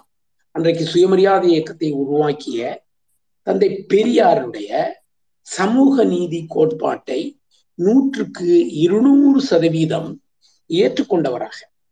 அந்த கோட்பாடு மூலமாகத்தான் தமிழ் சமூகம் முன்னேற முடியும் தமிழ் சமூகத்தினுடைய எதிர்கால வளர்ச்சி என்பது அதில்தான் இருக்கிறது என்பதாக அவர் விரிவாக பேசியிருக்கிறார். இந்த இந்த விஷயங்களை அவருடைய சொற்களில் இருந்தே நான் உங்களுக்கு சொல்ல விரும்புகிறேன். அவர் சொல்லுகிறார் ஒரு இந்த இந்த செய்திகள் குடியரசு பத்திரிகைகள் வவுசியின் விண்ணப்பம் என்ற பெயரில் வெளியாகி இருக்கக்கூடிய செய்திகள் இவைகள் எல்லாம் அதில் சொல்லுகிறார் நமது சென்னை மாகாணம் சம்பந்தப்பட்ட வகையில் முக்கியமாக தமிழ்நாடு சம்பந்தப்பட்ட வகையில் பெருந்தொகையினர்களாகிய பார்ப்பனர் அல்லாதவர்கள் பல துறைகளிலும் சிறு தொகையினராகிய பார்ப்பனருடைய ஆதிக்கத்துக்கு உட்பட்டு பின்னிலைக்கு சென்று கொண்டிருக்கிறார்கள் என்பது நடுவு நிலைமை உடைய யாரும் மறுக்க முடியாத உண்மை. அதை பற்றி நான் பெரிதும் கவலையடைகின்றேன். பார்ப்பனருடைய ஆதிக்கத்தை உதறி தள்ளிவிட்டு பார்ப்பனர் அல்லாதவர்கள் முன்னிலைக்கு செல்ல தொடங்கும் நன்னாளின் வரவை நான் மிகுந்த ஆவலுடன் எதிர்நோக்கி இருக்கிறேன். இது பெரியாருடைய வாசகங்கள் இல்ல. இந்த வாசகங்கள் என்பவை வவுசியினுடைய வாசகங்கள் என்பதை நான் சொல்ல விரும்புகிறேன். அது மட்டுமல்ல தொடர்ந்து பேசுகிறார் பார்ப்பனர்களின் ஆதிக்கத்திலிருந்து பார்ப்பனர் அல்லாதார்கள் வெளிப்படுவதற்கு ஒரே ஒரு வழிதான் உண்டு. அவ்வழியானது பார்ப்பனர் அல்லாதவர்கள் ஜஸ்டிஸ் கட்சியினரானாலும் சுயமரியாதை கட்சியினராயினும் சுயேட்சை கட்சியினரானாலும் காங்கிரஸ் கட்சியினர் ஆனாலும் காங்கிரஸ் முன்னேற்றத்தில் பிராமணர் அல்லாதவர்கள் முன்னேற்றத்திலும் சம அபிமானம் உள்ள என் போன்றவர்களாயினும் பார்ப்பனர் ஆதிக்கத்தை வெறுத்து காங்கிரஸை விட்டு விலகி டாக்டர் வரதராஜன் நாயுடு போன்றவர்களாயினும் எல்லோரும் ஒன்று சேர்ந்து தமிழ்நாட்டு காங்கிரஸ் கமிட்டியில் பார்ப்பனர்களுக்குள்ள ஆதிக்கத்தை ஒழித்து பார்ப்பனர் அல்லாதவருடைய ஆதிக்கத்தை ஏற்படுத்துவதற்கு உழைக்க வேண்டும் என்று அவர் பேசுகிறார். இந்த பின்புலத்தில் இந்த இந்த தமிழ்நாட்டு காங்கிரஸ் கமிட்டியை நாம் பின்பற்ற வேண்டும். தமிழ்நாட்டு காங்கிரஸ் கமிட்டியை பின்பற்றி அந்த காங்கிரஸ் இயக்கத்தை தமிழ்நாட்டில் உள்ள பார்ப்பனர் அல்லாத மக்களுடைய இயக்கமாக அதை மாற்ற வேண்டும். பார்ப்பனர் அல்லாத மக்களுக்கான வகுப்புரிமையை பெற்றெடுக்க வேண்டும். பார்ப்பனர் அல்லாத மக்களின் நலனே என்னுடைய நலனாக நான் கருதுகிறேன் என்று பேசிய வவுசி ஆயிரத்தி தொள்ளாயிரத்தி தான் மறைவதற்கு ஒரு ஆறு மாதங்களுக்கு முன்பாக திருச்சியில் நடந்த ஒரு ஒரு பார்ப்பனர் அல்லாதார் அந்த மாநாட்டிற்கு அவரால் உடல்நலமற்று படுத்திருந்த காலத்தில் ஒரு விண்ணப்பம் ஒன்றை அவர் எழுதி அனுப்புகிறார். அந்த விண்ணப்பத்தை கடைசி பகுதியை நான் உங்களுக்கு வாசிக்கிறேன். பார்ப்பனர் அல்லாத சகோதரர்களே ஜாதி வேற்றுமை மத வேற்றுமை கட்சி வேற்றுமை கோட்பாட்டு வேற்றுமை முதலியவற்றை எல்லாம் விடுத்து நீங்கள் எல்லோரும் ஒன்று சேர்ந்து பார்ப்பனர் அல்லாதவர்கள் சமூகத்தை முன்னிலைக்கும் நன்னிலைக்கும் கொண்டு வருவீர்களாக என்று அவர் பேசுகிறார். இதை விட இதை விட அவர் தமிழ் சமூகத்தினுடைய சமூக நீதியை எந்த அளவுக்கு புரிந்து கொண்டிருக்கிறார் அந்த புரிதலை சார்ந்து அவர் எப்படி செயல்பட்டிருக்கிறார் என்பதை இதை இந்த மேற்கோள்களை விட மிக தெளிவாக வேறு எதன் மூலமாக சொல்ல முடியும் என்று நான் கருதவில்லை. எனவே நண்பர்களே வவுசி என்று சொல்லக்கூடிய அந்த மனிதர் ஆயிரத்தி தொள்ளாயிரத்தி பத்தொன்பது தொடக்கம் அவர் மறைகிற காலம் வரை தமிழ் சமூகத்தில் புதிய எழுச்சியாக உருவான சுயமரியாதை இயக்கத்தின் மிக முதன்மையான கோட்பாடாக இருந்த வகுப்புரிமையை தனது தானும் அதை ஏற்றுக்கொள்பவராக தனது காங்கிரஸ் கட்சி இயக்கத்துக்குள் அதை நடைமுறைப்படுத்த வேண்டும் என்பவராக காங்கிரஸ் கட்சிக்குள் இருந்த காங்கிரஸ் பார்ப்பனர்களின் ஆதிக்கத்தை எதிர்த்து போராடி அந்த அமைப்பையே பார்ப்பனர் அல்லாதவருடைய அமைப்பாக மாற்ற வேண்டும் என்று பெரிய ஆசைதான். என்ன பண்றது? ஆசையுடையவராக வாழ்ந்தவர் வவுசி அவருடைய அந்த காலத்து அரசியல் நடவடிக்கைகளில் அவர் காந்திஜி முன்னெடுத்த ஒத்துழையாமை இயக்கத்துக்கு உடன்பட்டவர் அல்ல. அதே போல தமிழ்நாட்டில் நடந்த தொழிலாளர்கள் போராட்டங்கள் அனைத்திலும் முன்னின்றவர். ஒரே ஒரு எடுத்துக்காட்டை சொல்கிறேன் ஆயிரத்தி தொள்ளாயிரத்தி இருபத்தி எட்டில் இந்தியாவிலேயே முதல் முதல் நடந்த இந்த ரயில்வே தொழிலாளர் போராட்டம் ஒரு மிக புகழ் வாய்ந்தது. அந்த போராட்டம் முற்றுமுழுதாக தமிழகத்தில்தான் நடந்தது நடந்தது. நாகப்பட்டினத்திலிருந்து ஆரம்பித்து அது விருதுநகர் வரை அந்த திருச்சியில் இருக்கக்கூடிய பல இடங்களில் எல்லாம் அது மிகப்பெரிய போராட்டமாக இருந்தது. அந்த போராட்டத்தை முன்னின்று தலைமையேற்று நடத்தியவர் சிங்காரவேலன். அந்த போராட்டத்திற்கு மிகப்பெரிய உந்து சக்தியாக ஆதரவாக இருந்தவர் பெரியார். அந்த போராட்டத்தில் பங்கு பற்றியவர் இப்படி ஒரு தமிழ் சமூகத்தின் சமூக நிகழ்வுகளை எல்லாம் புரிந்து கொண்டவராக ஒரு சமூக அறிவியல் மனிதராக அறிவியல் விஞ்ஞானியாக ஒரு ஒரு சமூகத்தில் வாழக்கூடிய ஒரு மனிதர். அந்த சமூகம் என்ன தன்மையில் இருக்கிறது அந்த தன்மையை நாம் எப்படி புரிந்து கொள்வது அப்படி புரிந்து கொள்வதன் மூலமாக எவ்வகையான கோட்பாடுகளை உள்வாங்குவது அந்த கோட்பாடுகளை எவ்வாறு நடைமுறைப்படுத்துவது என்பதுதான் ஒரு சமூக அறிவியல் அறிஞன் என்பவனுடைய கருத்தாக இருக்க முடியும். இந்த வகையில் தமிழ்நாட்டில் அன்றைய காலகட்டத்தில் நம்முடைய வணக்கத்துக்குரிய பெரியாரும் வணக்கத்துக்குரிய சிங்காரவேலனாலும் அதைத் தொடர்ந்து வவுசியும் அதைத் தொடர்ந்து ஜீவாவும் இந்த நான்கு மனிதர்கள் இந்த ஆயிரத்தி தொள்ளாயிரத்தி இருபது தொடக்கம் ஆயிரத்தி தொள்ளாயிரத்தி ஐம்பது என்ற இந்த முப்பது ஆண்டுகளில் அவர்கள் முன்னெடுத்த இந்த இந்த தத்துவார்த்த ரீதியான தமிழ் சமூகம் பற்றிய புரிதல் ரீதியான அது மொழி போராக இருக்கட்டும் அல்லது வகுப்புரிமையாக இருக்கட்டும் அல்லது தமிழர்களுடைய கலை வரலாறு சம்பந்தப்பட்ட விஷயங்களாக இருக்கட்டும் இவை எல்லாவற்றிலும் இவர்கள் முன்னெடுத்த அந்த வரலாற்றை இன்றைக்கு நாம் நன்றாக புரிந்து கொள்கிறோம். இவ்வளவு இடைக்காலங்களில் அந்த வரலாறு எந்த அளவுக்கு புரிந்து கொள்ளப்பட்டது என்பது வேறு விஷயம். ஆனால் இன்னைக்கு புரிகிறது. ஏனென்று சொன்னால் இவற்றை எல்லாவற்றையும் மறுதளிக்கக்கூடிய ஒரு மிக மோசமான பாசிச சக்தி உருப்பெற்று இவை எல்லாவற்றையும் அழிக்கக்கூடிய ஒரு திட்டமிடுகிற காலத்தில்தான் இந்த பழைய வரலாறு எவ்வளவு முக்கியத்துவமாக நடைமுறையில் இருந்திருக்கிறது என்பதை நாம் புரிந்து கொள்ள முடிகிறது. இந்த புரிதலில் வவுசியினுடைய அந்த சமூக நீதி சார்ந்த அந்த மரபு சமூக நீதிக்காக அவர் பாடுபட்ட அந்த வாழ்முறை அது சம்பந்தமாக அவர் பேசிய வாழ்க்கை தன்மைகள் இவையெல்லாம் மிக விரிவாக நிறைய செய்திகள் இருக்கின்றன.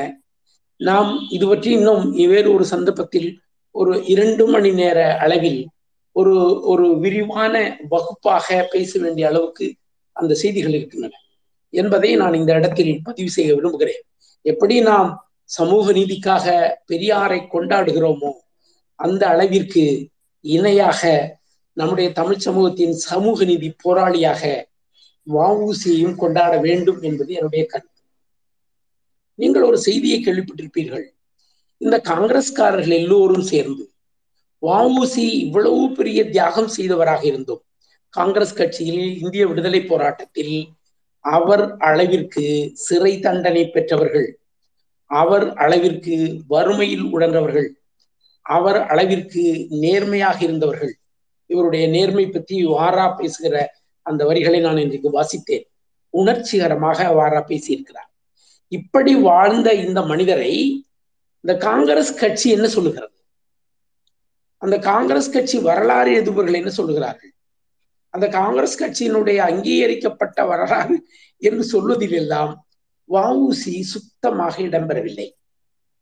தமிழ் சமூகமும் அவரை ஒரு காங்கிரஸ்காரராகவே புரிந்து கொண்டிருக்கிறார் ஏதோ சிவாஜி கணேசன் அவருடைய படம் ஐம்பதுகளில் வெளிவர அந்த படத்தில் அவர் கப்பலோட்டியதையும் சிக்கெடுத்ததையும் ஒரு குறியீடாக வெளிப்படுத்த அந்த கப்பலோட்டிய தமிழன் செக்கிழுத்த செம்மல் என்ற இந்த குறியீட்டு வடிவத்தின் ஊடாகவே இந்த மனிதரை நாம் கொண்டாடி கொண்டிருக்கிறோம். அது அது தேவைதான். அந்த தேவையை மீறி நான் முன்னர் சொன்னதை போல அவர் மிகப்பெரிய தமிழறிஞன் என்பதும் உரையாசிரியர் என்பதும் பதிப்பாசிரியர் என்பதும் நூல்களை மூல நூல்களை எழுதிய அறிஞன் என்பதும் இன்னொரு பக்கம். இதெல்லாம் ஒரு பக்கம் ஒதுக்கிவிட்டு அவன் தமிழ் சமூகத்தின் சமூக நீதி சார்ந்த செயல்பாடுகளில் எவ்வளவு முக்கியத்துவமான பங்களிப்பு செய்திருக்கிறார் என்பதனால் தான் காங்கிரஸ்காரர்கள் அவரை காங்கிரஸ்காரராகவே ஏற்றுக்கொள்ளவில்லை. குறிப்பாக அன்றைக்கு இருந்த நம்முடைய ராஜகோபால் ஆச்சாரியாக இருக்கட்டும் வேறு பல காங்கிரஸ்காரர்களாக இருக்கட்டும் எந்த கட்டத்திலும் வஉசியை ஒரு காங்கிரஸ்காரனாகவோ ஒரு காங்கிரஸ் இயக்கத்தில் மிகப்பெரிய தியாகம் செய்த பெருமகனாகவோ அவர்கள் கணக்கில் எடுத்துக்கொண்டதே இல்லை. அதை பதிவு செய்ததும் இல்லை. இந்த இந்த பதிவுகள் இவைகளெல்லாம் ஏன் நடந்தன என்பது பற்றி நம்முடைய மாப்போசி ஒரு நல்ல பதிவை செய்திருக்கிறார். அதை நான் உங்களுக்கு இந்த நேரத்தில் வாசிப்பது பொருத்தமாக இருக்கும் என்று நான் கருதுகிறேன். மாப்போசி சொல்கிறார் பிராமணர் பிராமணர் அல்லாதார் என்ற வகுப்புவாத பூசல் விடுதலை பாசறையே பிளவுபடுத்தி பிளவுபடுத்தி விடுமோ என்ற அச்சம். அந்நாளில் வவுசியை போன்ற பிராமணர் அல்லாத தேசபக்தர்களுக்கு இருந்தது. அதனால் நீதி கட்சி கோ கோரிய வகுப்புவாரி பிரதிநிதித்துவத்தை தவிர்க்க முடியாத ஒன்றாக கருதி வவுசி அதனை ஆதரித்தார். இதனால் தான் அந்த தமிழ்நாடு காங்கிரஸ் முன்னணியில் இருந்த பெருந்தலைவர்கள் வவுசியை வகுப்புவாதியாக கருதும் நிலை ஏற்பட்டது. தேச துரோகி என்று கூட வர்ணித்து பிரச்சாரம் செய்தனர். அன்றைக்கு இந்த வெறிபிடித்த பார்ப்பனராகிய சத்தியமூர்த்தி வவுசியை தேச துரோகி என்று பேசியிருக்கிறார். அவர் அந்த சத்தியமூர்த்தியும் ராஜாஜியும் சேர்ந்து இவருக்கு கொடுத்த துன்பங்கள் என்பவை இவர் பற்றி அவர்கள் வைத்த பகிர்வுகள் என்பவை இவைகளெல்லாம் காங்கிரஸ் இயக்கமாக இருந்தாலும் சரி அல்லது சுயமரியாதை இயக்கமாக இருந்தாலும் சரி அல்லது நீதி கட்சியாக இருந்தாலும் சரி எந்த காட்சி அமைப்பாக இருந்தாலும் தமிழ் சமூகத்தின் யதார்த்தமான வரலாறு என்ன? தமிழ் சமூகத்தில் எது சமூக நீதி? இந்த சமூக நீதி தொல் பழங்காலத்திலிருந்து பேணப்பட்டதும் இடைக்காலத்தில் அது பார்ப்பனியம் மற்றும் நம்முடைய அரசர்களால் அது எப்படி மிக கேவலமாக்கப்பட்டதும் அது பத்தொன்பதாம் நூற்றாண்டில் நமக்கு கிடைத்த ஒரு எழுச்சியால் மீண்டும் அவற்றை நாம் கண்டறிந்து கண்டுபிடித்து நம்முடைய தொல்பொருள் ஆய்வுகள் நம்முடைய செவ்விலக்கியங்கள் நம்முடைய மரபுகள் என்பதை புதிதாக கண்டறிந்து பேசக்கூடிய ஒரு சூழலில் தமிழ் சமூகத்தின் சமூக நீதி பற்றி பேசக்கூடிய சமூக இயக்கங்கள் உருவான சூழலில் அதன் தலைமகனான பெரியார் என்ன விஷயங்களை முன்னெடுத்து போராடினாரோ சொன்னாரோ அதே விஷயங்களை போராடி பேசிய பெருமகன் வவுசி இதனால் தான் காங்கிரஸ்காரர்கள் எல்லாம் சேர்ந்து மப்போசி சொல்வதைப் போல அவருக்கு முற்றுமுழுதான இருட்டடிப்பு செய்தார்கள். வரலாற்றில் அவரை பதியவில்லை. இன்னும் சொல்ல போனால் தேச துரோகி என்ன வார்த்தை பயன்படுத்திக்கிறார்கள் பாருங்கள். எவ்வளவு கொடுமை. இப்படியான இந்த வாழ்முறையின் ஊடாக வாழ்ந்த நம்முடைய வவுசி பெருமகன் வாழ்க்கையில் அடிப்படையில் அவர் ஒரு திருக்குறளாளர். அவர் திருக்குறள் என்ற அந்த அறமரபை மிகுந்து கொண்டாடியவர். அவருடைய இளம் வயதிலிருந்தே ஒரு அறநெறி பண்பு சார்ந்த வாழ்முறையை பின்பற்றியிருக்கிறார். அதற்கெல்லாம் நிறைய அவருடைய எழுத்துக்களில் சான்றுகள் இருக்கின்றன. அவற்றை பதிவாகி மெய்யறம் என்ற நூலாகவும் வேறு பல வடிவங்களிலும் அவர் எழுதியிருக்கிறார். இப்படி ஒரு அறமரபு சார்ந்த ஒரு மனிதர் சமூகத்தில் நடக்கக்கூடிய கொடுமைகளை கண்டு குறிப்பாக அந்த தொழிலாளர்களை மிக கொடுமையாக சுரண்டும் அந்த வெள்ளை ஏகாதிபத்தியத்திற்கு எதிரான மிகப்பெரிய போராட்டத்தை நடைமுறைப்படுத்தி அந்த போராட்டத்தில் வெற்றி கண்டு வாழ்ந்த மனிதரை வெள்ளை ஏகாதிபத்தியம் இந்த நபரை வெளியில் விட்டு வைப்பது என்பது மிக கொடுமையானது என்பதனால் அவரை சிறைப்படுத்தி இரட்டை ஆயுள் தண்டனை கொடுத்தார்கள். இந்திய இந்திய விடுதலை போராட்ட வரலாற்றில் இரட்டை ஆயுள் தண்டனை கொடுக்கப்பட்ட வேறு எவரும் இல்லை. அவருக்கு கொடுக்கப்பட்ட தண்டனைகள் என்பவையெல்லாம் மிக கொடுமையானவை. இப்படி வாழ்ந்து வெளியே வந்த பிறகு அவர் தொல்காப்பியத்தை பதிப்பிப்பது திருக்குறளை உரை எழுதுவது பதிப்பிப்பது நூல்களை எழுதுவது என்ற வாழ்க்கையினூடே ஆயிரத்தி தொள்ளாயிரத்தி இருபதுகளில் அவர் தொழிற்சங்கம் சார்ந்த மரபுகளோடும் தமிழகத்தின் சமூக நீதி போராட்டங்களோடு அவர் திருவிக்காவோடும் வரதராஜல் நாயுடுவோடும் இருந்து கொண்டு பெரியாரை நூற்றுக்கு இருநூறு சதவீதம் ஆதரித்து அவர் பேசிய வகுப்புரிமையை முன்னெடுத்து வாழ்ந்து மறைந்து போன ஒரு மிக முக்கியமான சமூக நீதி போராளி என்பதை உங்களிடம் இந்த நேரத்தில் பகிர்ந்து கொள்வதில் மகிழ்கிறேன். நன்றி வணக்கம். ஐயா புகழுரை ஆற்றிய ஐயா அவர்களுக்கு நன்றி. அடுத்து கேள்வி பதில். அவர் திலகரனுடைய அவரை தன்னுடைய குருவாக ஏற்றுக்கொண்டவர். தொடக்க காலத்தில் காங்கிரஸ் இயக்கத்தில் அந்த மிதவாதம் தீவிரவாதம் என்ற இரு பிரிவினர் ஆயிரத்தி தொள்ளாயிரத்தி ஐந்து ஆறு காலங்களில் உருவான பொழுது அதற்கு தலைமையேற்று நடத்திய திலகரோடு தன்னை அடையாளப்படுத்திக் கொண்டவர். நம்ம ஊரில் பாரதி வஉசி இவர்கள் எல்லாம் அந்த தீவிரவாத அமைப்பை சார்ந்த காங்கிரஸ்காரர்களாகவே தங்களை அடையாளப்படுத்திக் கொண்டார்கள். திலகரை தன்னுடைய குரு என்று அவர் எடுத்துக்கொண்டார் தில திலகரை பற்றியான ஒரு அவருக்கு பெரிய நல்ல அபிப்பிராயம் இருந்தது. திலகருடைய வாழ்க்கை வரலாற்றை வீரகேசரி என்று ஈழத்தில் உள்ள ஒரு பத்திரிகையில் அவர் எழுதியிருக்கிறார். அவைகளெல்லாம் பதிவாகி தமிழின் நூல்களாக இரண்டு பேர் வெளியே கொண்டு வந்திருக்கிறார்கள். அவற்றையெல்லாம் வாசித்த பொழுது எனக்கு ஒரு மிகப்பெரிய வவுசி மேல் மரியாதை வந்தது. திலகர் முன்னெடுத்த அந்த இன்றைக்கு இந்துத்துவவாதிகள் பேசுகிற இந்த பிள்ளையார் வழிபாடு விநாயக சதுர்த்தி இந்த பகவத்கீதையை இந்திய விடுதலைக்கு வாளாக பயன்படுத்துவது இப்படியான பல்வேறு இன்றைய பின்னர் வந்த சவார்கராக இருக்கட்டும் இந்துத்துவாக இருக்கட்டும் இன்றைக்கு இருக்கக்கூடிய மோடி அவர்களை சார்ந்தவர்கள் எல்லாம் பேசுகிற இந்த அரசியலுக்கு எல்லாம் மூலமாக திலகனுடைய அந்த கோட்பாடு இருந்தது. இதை அந்த காலத்தில் ஏற்றுக்கொண்டவராக வஉசி இருந்தாரா என்பதை நான் அவர் வா அவர் திலகரை பற்றி எழுதியிருக்கக்கூடிய அந்த நூலில் தேடி துராவி வாசித்து பார்த்தேன். அதை பற்றி எந்த செய்திகளையும் அவர் பதிவு செய்யவில்லை.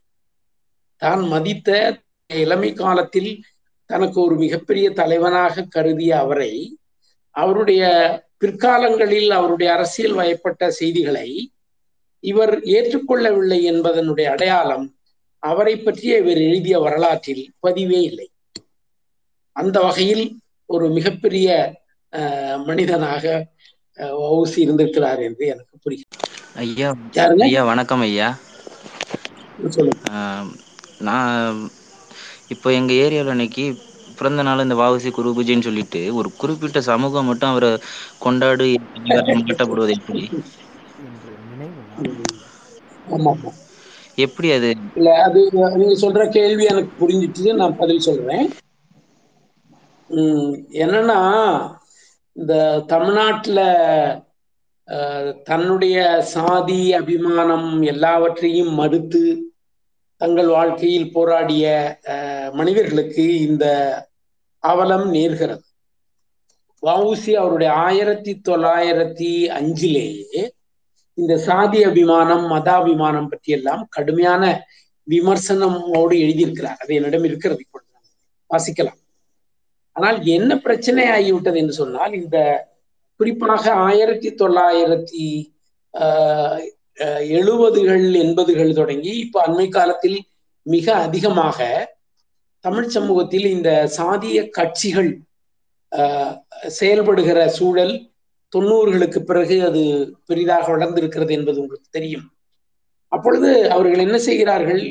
அந்த சாதியில் உள்ள தலைவர்களை தங்களுக்குரியவராக மட்டுமே கருதி கொண்டாடுகிற ஒரு மனநிலைமையை அவர்கள் எடுத்துக்கொள்கிறார்கள். இந்த கொடுமை சிங்காரவேலருக்கு நடந்திருக்கிறது காமராஜருக்கு நடந்து கொண்டிருக்கிறது வவுசிக்கும் நடந்து கொண்டிருக்கிறது. இதை நாம் ஒன்றும் செய்ய முடியாது. அது ஏனென்று சொன்னால் அவர் அந்த சாதியில் பிறந்தார் என்பதற்காகவே தங்களுடைய சாதி பெருமையாக கருதி அதை செயல்படுகிறார்கள். அதில் ஒரு நல்ல விஷயமும் நடந்திருக்கிறது. யாருமே இவர்கள் எல்லாம் முன்னெடுத்து பேசாத கொள்ளாத காலங்களில் அவர்கள் முன்னெடுத்து பேசி சிலை திறந்து புத்தகங்களை வெளியிட்டு இப்படி பல விஷயங்களை செய்திருக்கிறார் நான் வந்து இப்போ ஒரு வஉசியின் நூல் திரட்டு என்ற நூலை ரெண்டாயிரத்தி ரெண்டில் அவருடைய எல்லா நூல்களையும் தொகுத்து ஒரு ஆயிரம் பக்கத்தில் கொண்டு வருகிற பொழுது அதை வெளியிடுகிற பின்புலத்தில் இந்த விஷயம் இந்த விஷயம் செயல்பட்டது என்பதை நான் பின்னர் தான் புரிந்து கொண்டேன். ஆனால் அந்த நூல் வெளிவந்துவதற்கு அவர்கள் பங்களிப்பு செய்திருக்கிறார்கள் இல்லையா? அப்படித்தான் நாம் அதை பார்க்க வேண்டும். அது என்ன செய்வது? சாதியம் என்பது அவளது ஆழமானது. அது எந்த வடிவத்திலும் யாரையும் எப்படியும் உள்வாங்கும். நன்றி. அது குறிப்பிட்ட அமைப்பு மட்டுமே கொண்டாடுற மாதிரி இருக்கு. இப்ப நீங்க சொன்ன கருத்துக்களை எல்லாம் ஏத்துக்கிட்டு நான் கூட கட் அவுட் வச்சா கூட அது பாதிப்பா தான் அமையும் போல. ஒரு பிரச்சனை என்னன்னா நான் இப்படி பேசுறேன்னு சொல்லி அந்த குறிப்பிட்ட அமைப்பை சார்ந்தவர்கள் என்னை மிக நாகரிகமாக புறக்கணிக்கிறார்கள். நீங்க என்ன போய் பெரியாரோட எல்லாம் வவுசியை சேர்த்து சொல்றீங்க? பெரியாருக்கும் வவுசிக்கும் என்னங்க தொடர்பு அப்படி என்று என்னிடம் தொலைபேசி செய்து கேட்டவர்கள் எல்லாம் அந்த அமைப்பை சார்ந்தவர்கள் உண்டு. கொஞ்சம் புத்திசாலியாக இருக்கக்கூடிய இளைஞர்கள் அவருக்கு நிறைய வேலைகளை செய்கிறார்கள். அவர்கள் எல்லாம் ரொம்ப நாகரிகமாக என்னை தவிர்க்கிறார்கள். எனக்கு அது கவலை இல்லை. ஆனா இது எல்லாம் அந்த சாதிய வடிவத்தில் தான் நடைபெறுகிறது என்பது எனக்கு தெரியும். அதை பத்தி நமக்கு கவலை இல்லை. அந்த அந்த கண்ணோட்டத்தோடு நம்ம அவசிய பார்க்கணுங்கிற அவசியம் இல்லை. செஞ்சுட்டு போறாங்க நன்றி ஐயா. நன்றி அடுத்ததாக ராஜ்குமார். உங்களது கேள்வியில் கருத்துல சொல்லுங்க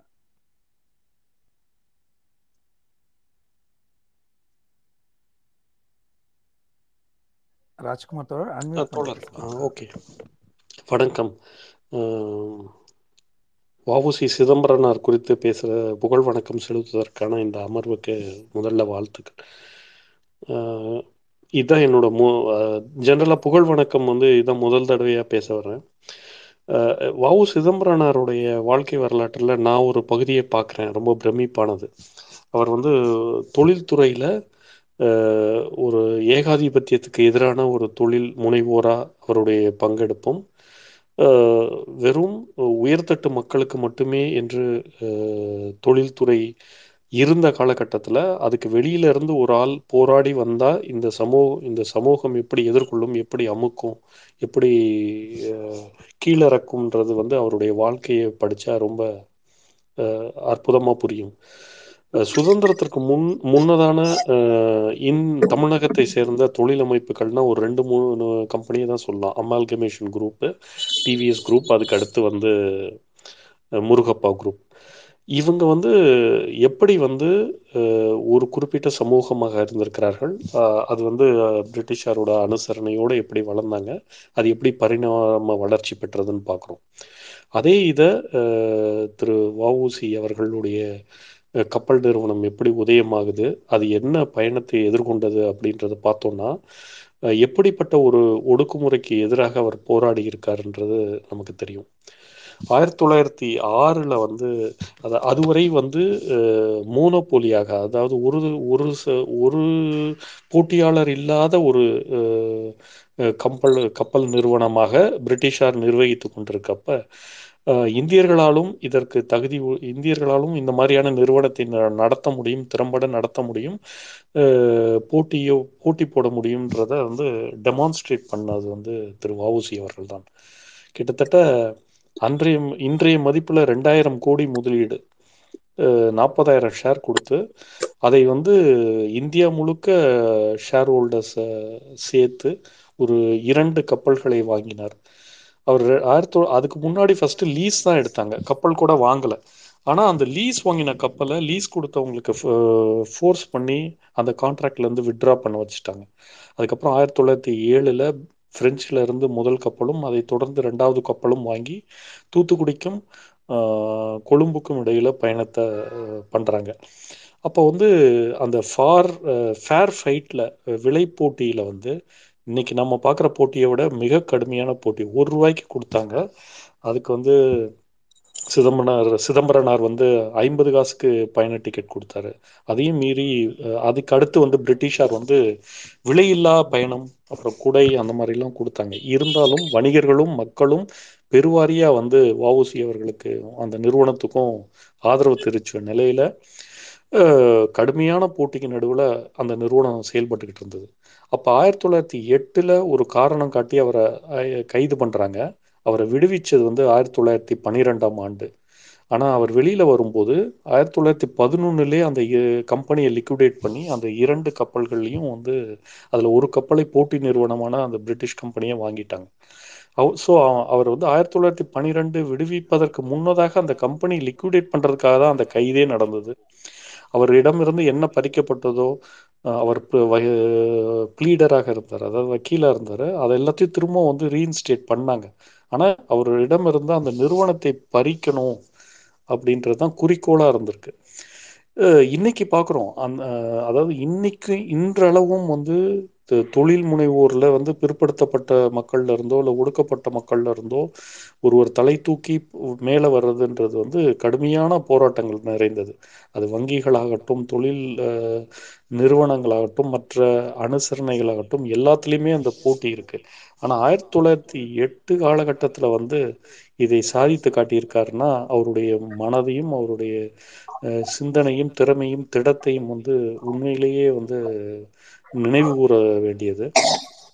அவர் இரண்டு முறை வெளியில போய் திரும்ப காங்கிரஸ்ல சேர்ந்த அந்த போராட்டங்கள் இருந்தது. அவருடைய வாழ்க்கை முழுக்கவே வந்து போரா அந்த கப்பல் கம்பெனி ஆரம்பிச்சதுக்கு அப்புறம் சுகபோகமா இருந்த அவரு- அவருடைய வாழ்க்கை வந்து போராட்டகரமா மாறியது. அந்த படிப்பினை வந்து கேக்குதுங்களா? கேக்குதா? கேக்குது. கொஞ்சம் சுருக்கமா அந்த வாழ்க்கை ஃபுல்லாவே ரொம்ப போராட்டகரமான வாழ்க்கையா மாறி போனது வந்து துயரமானது.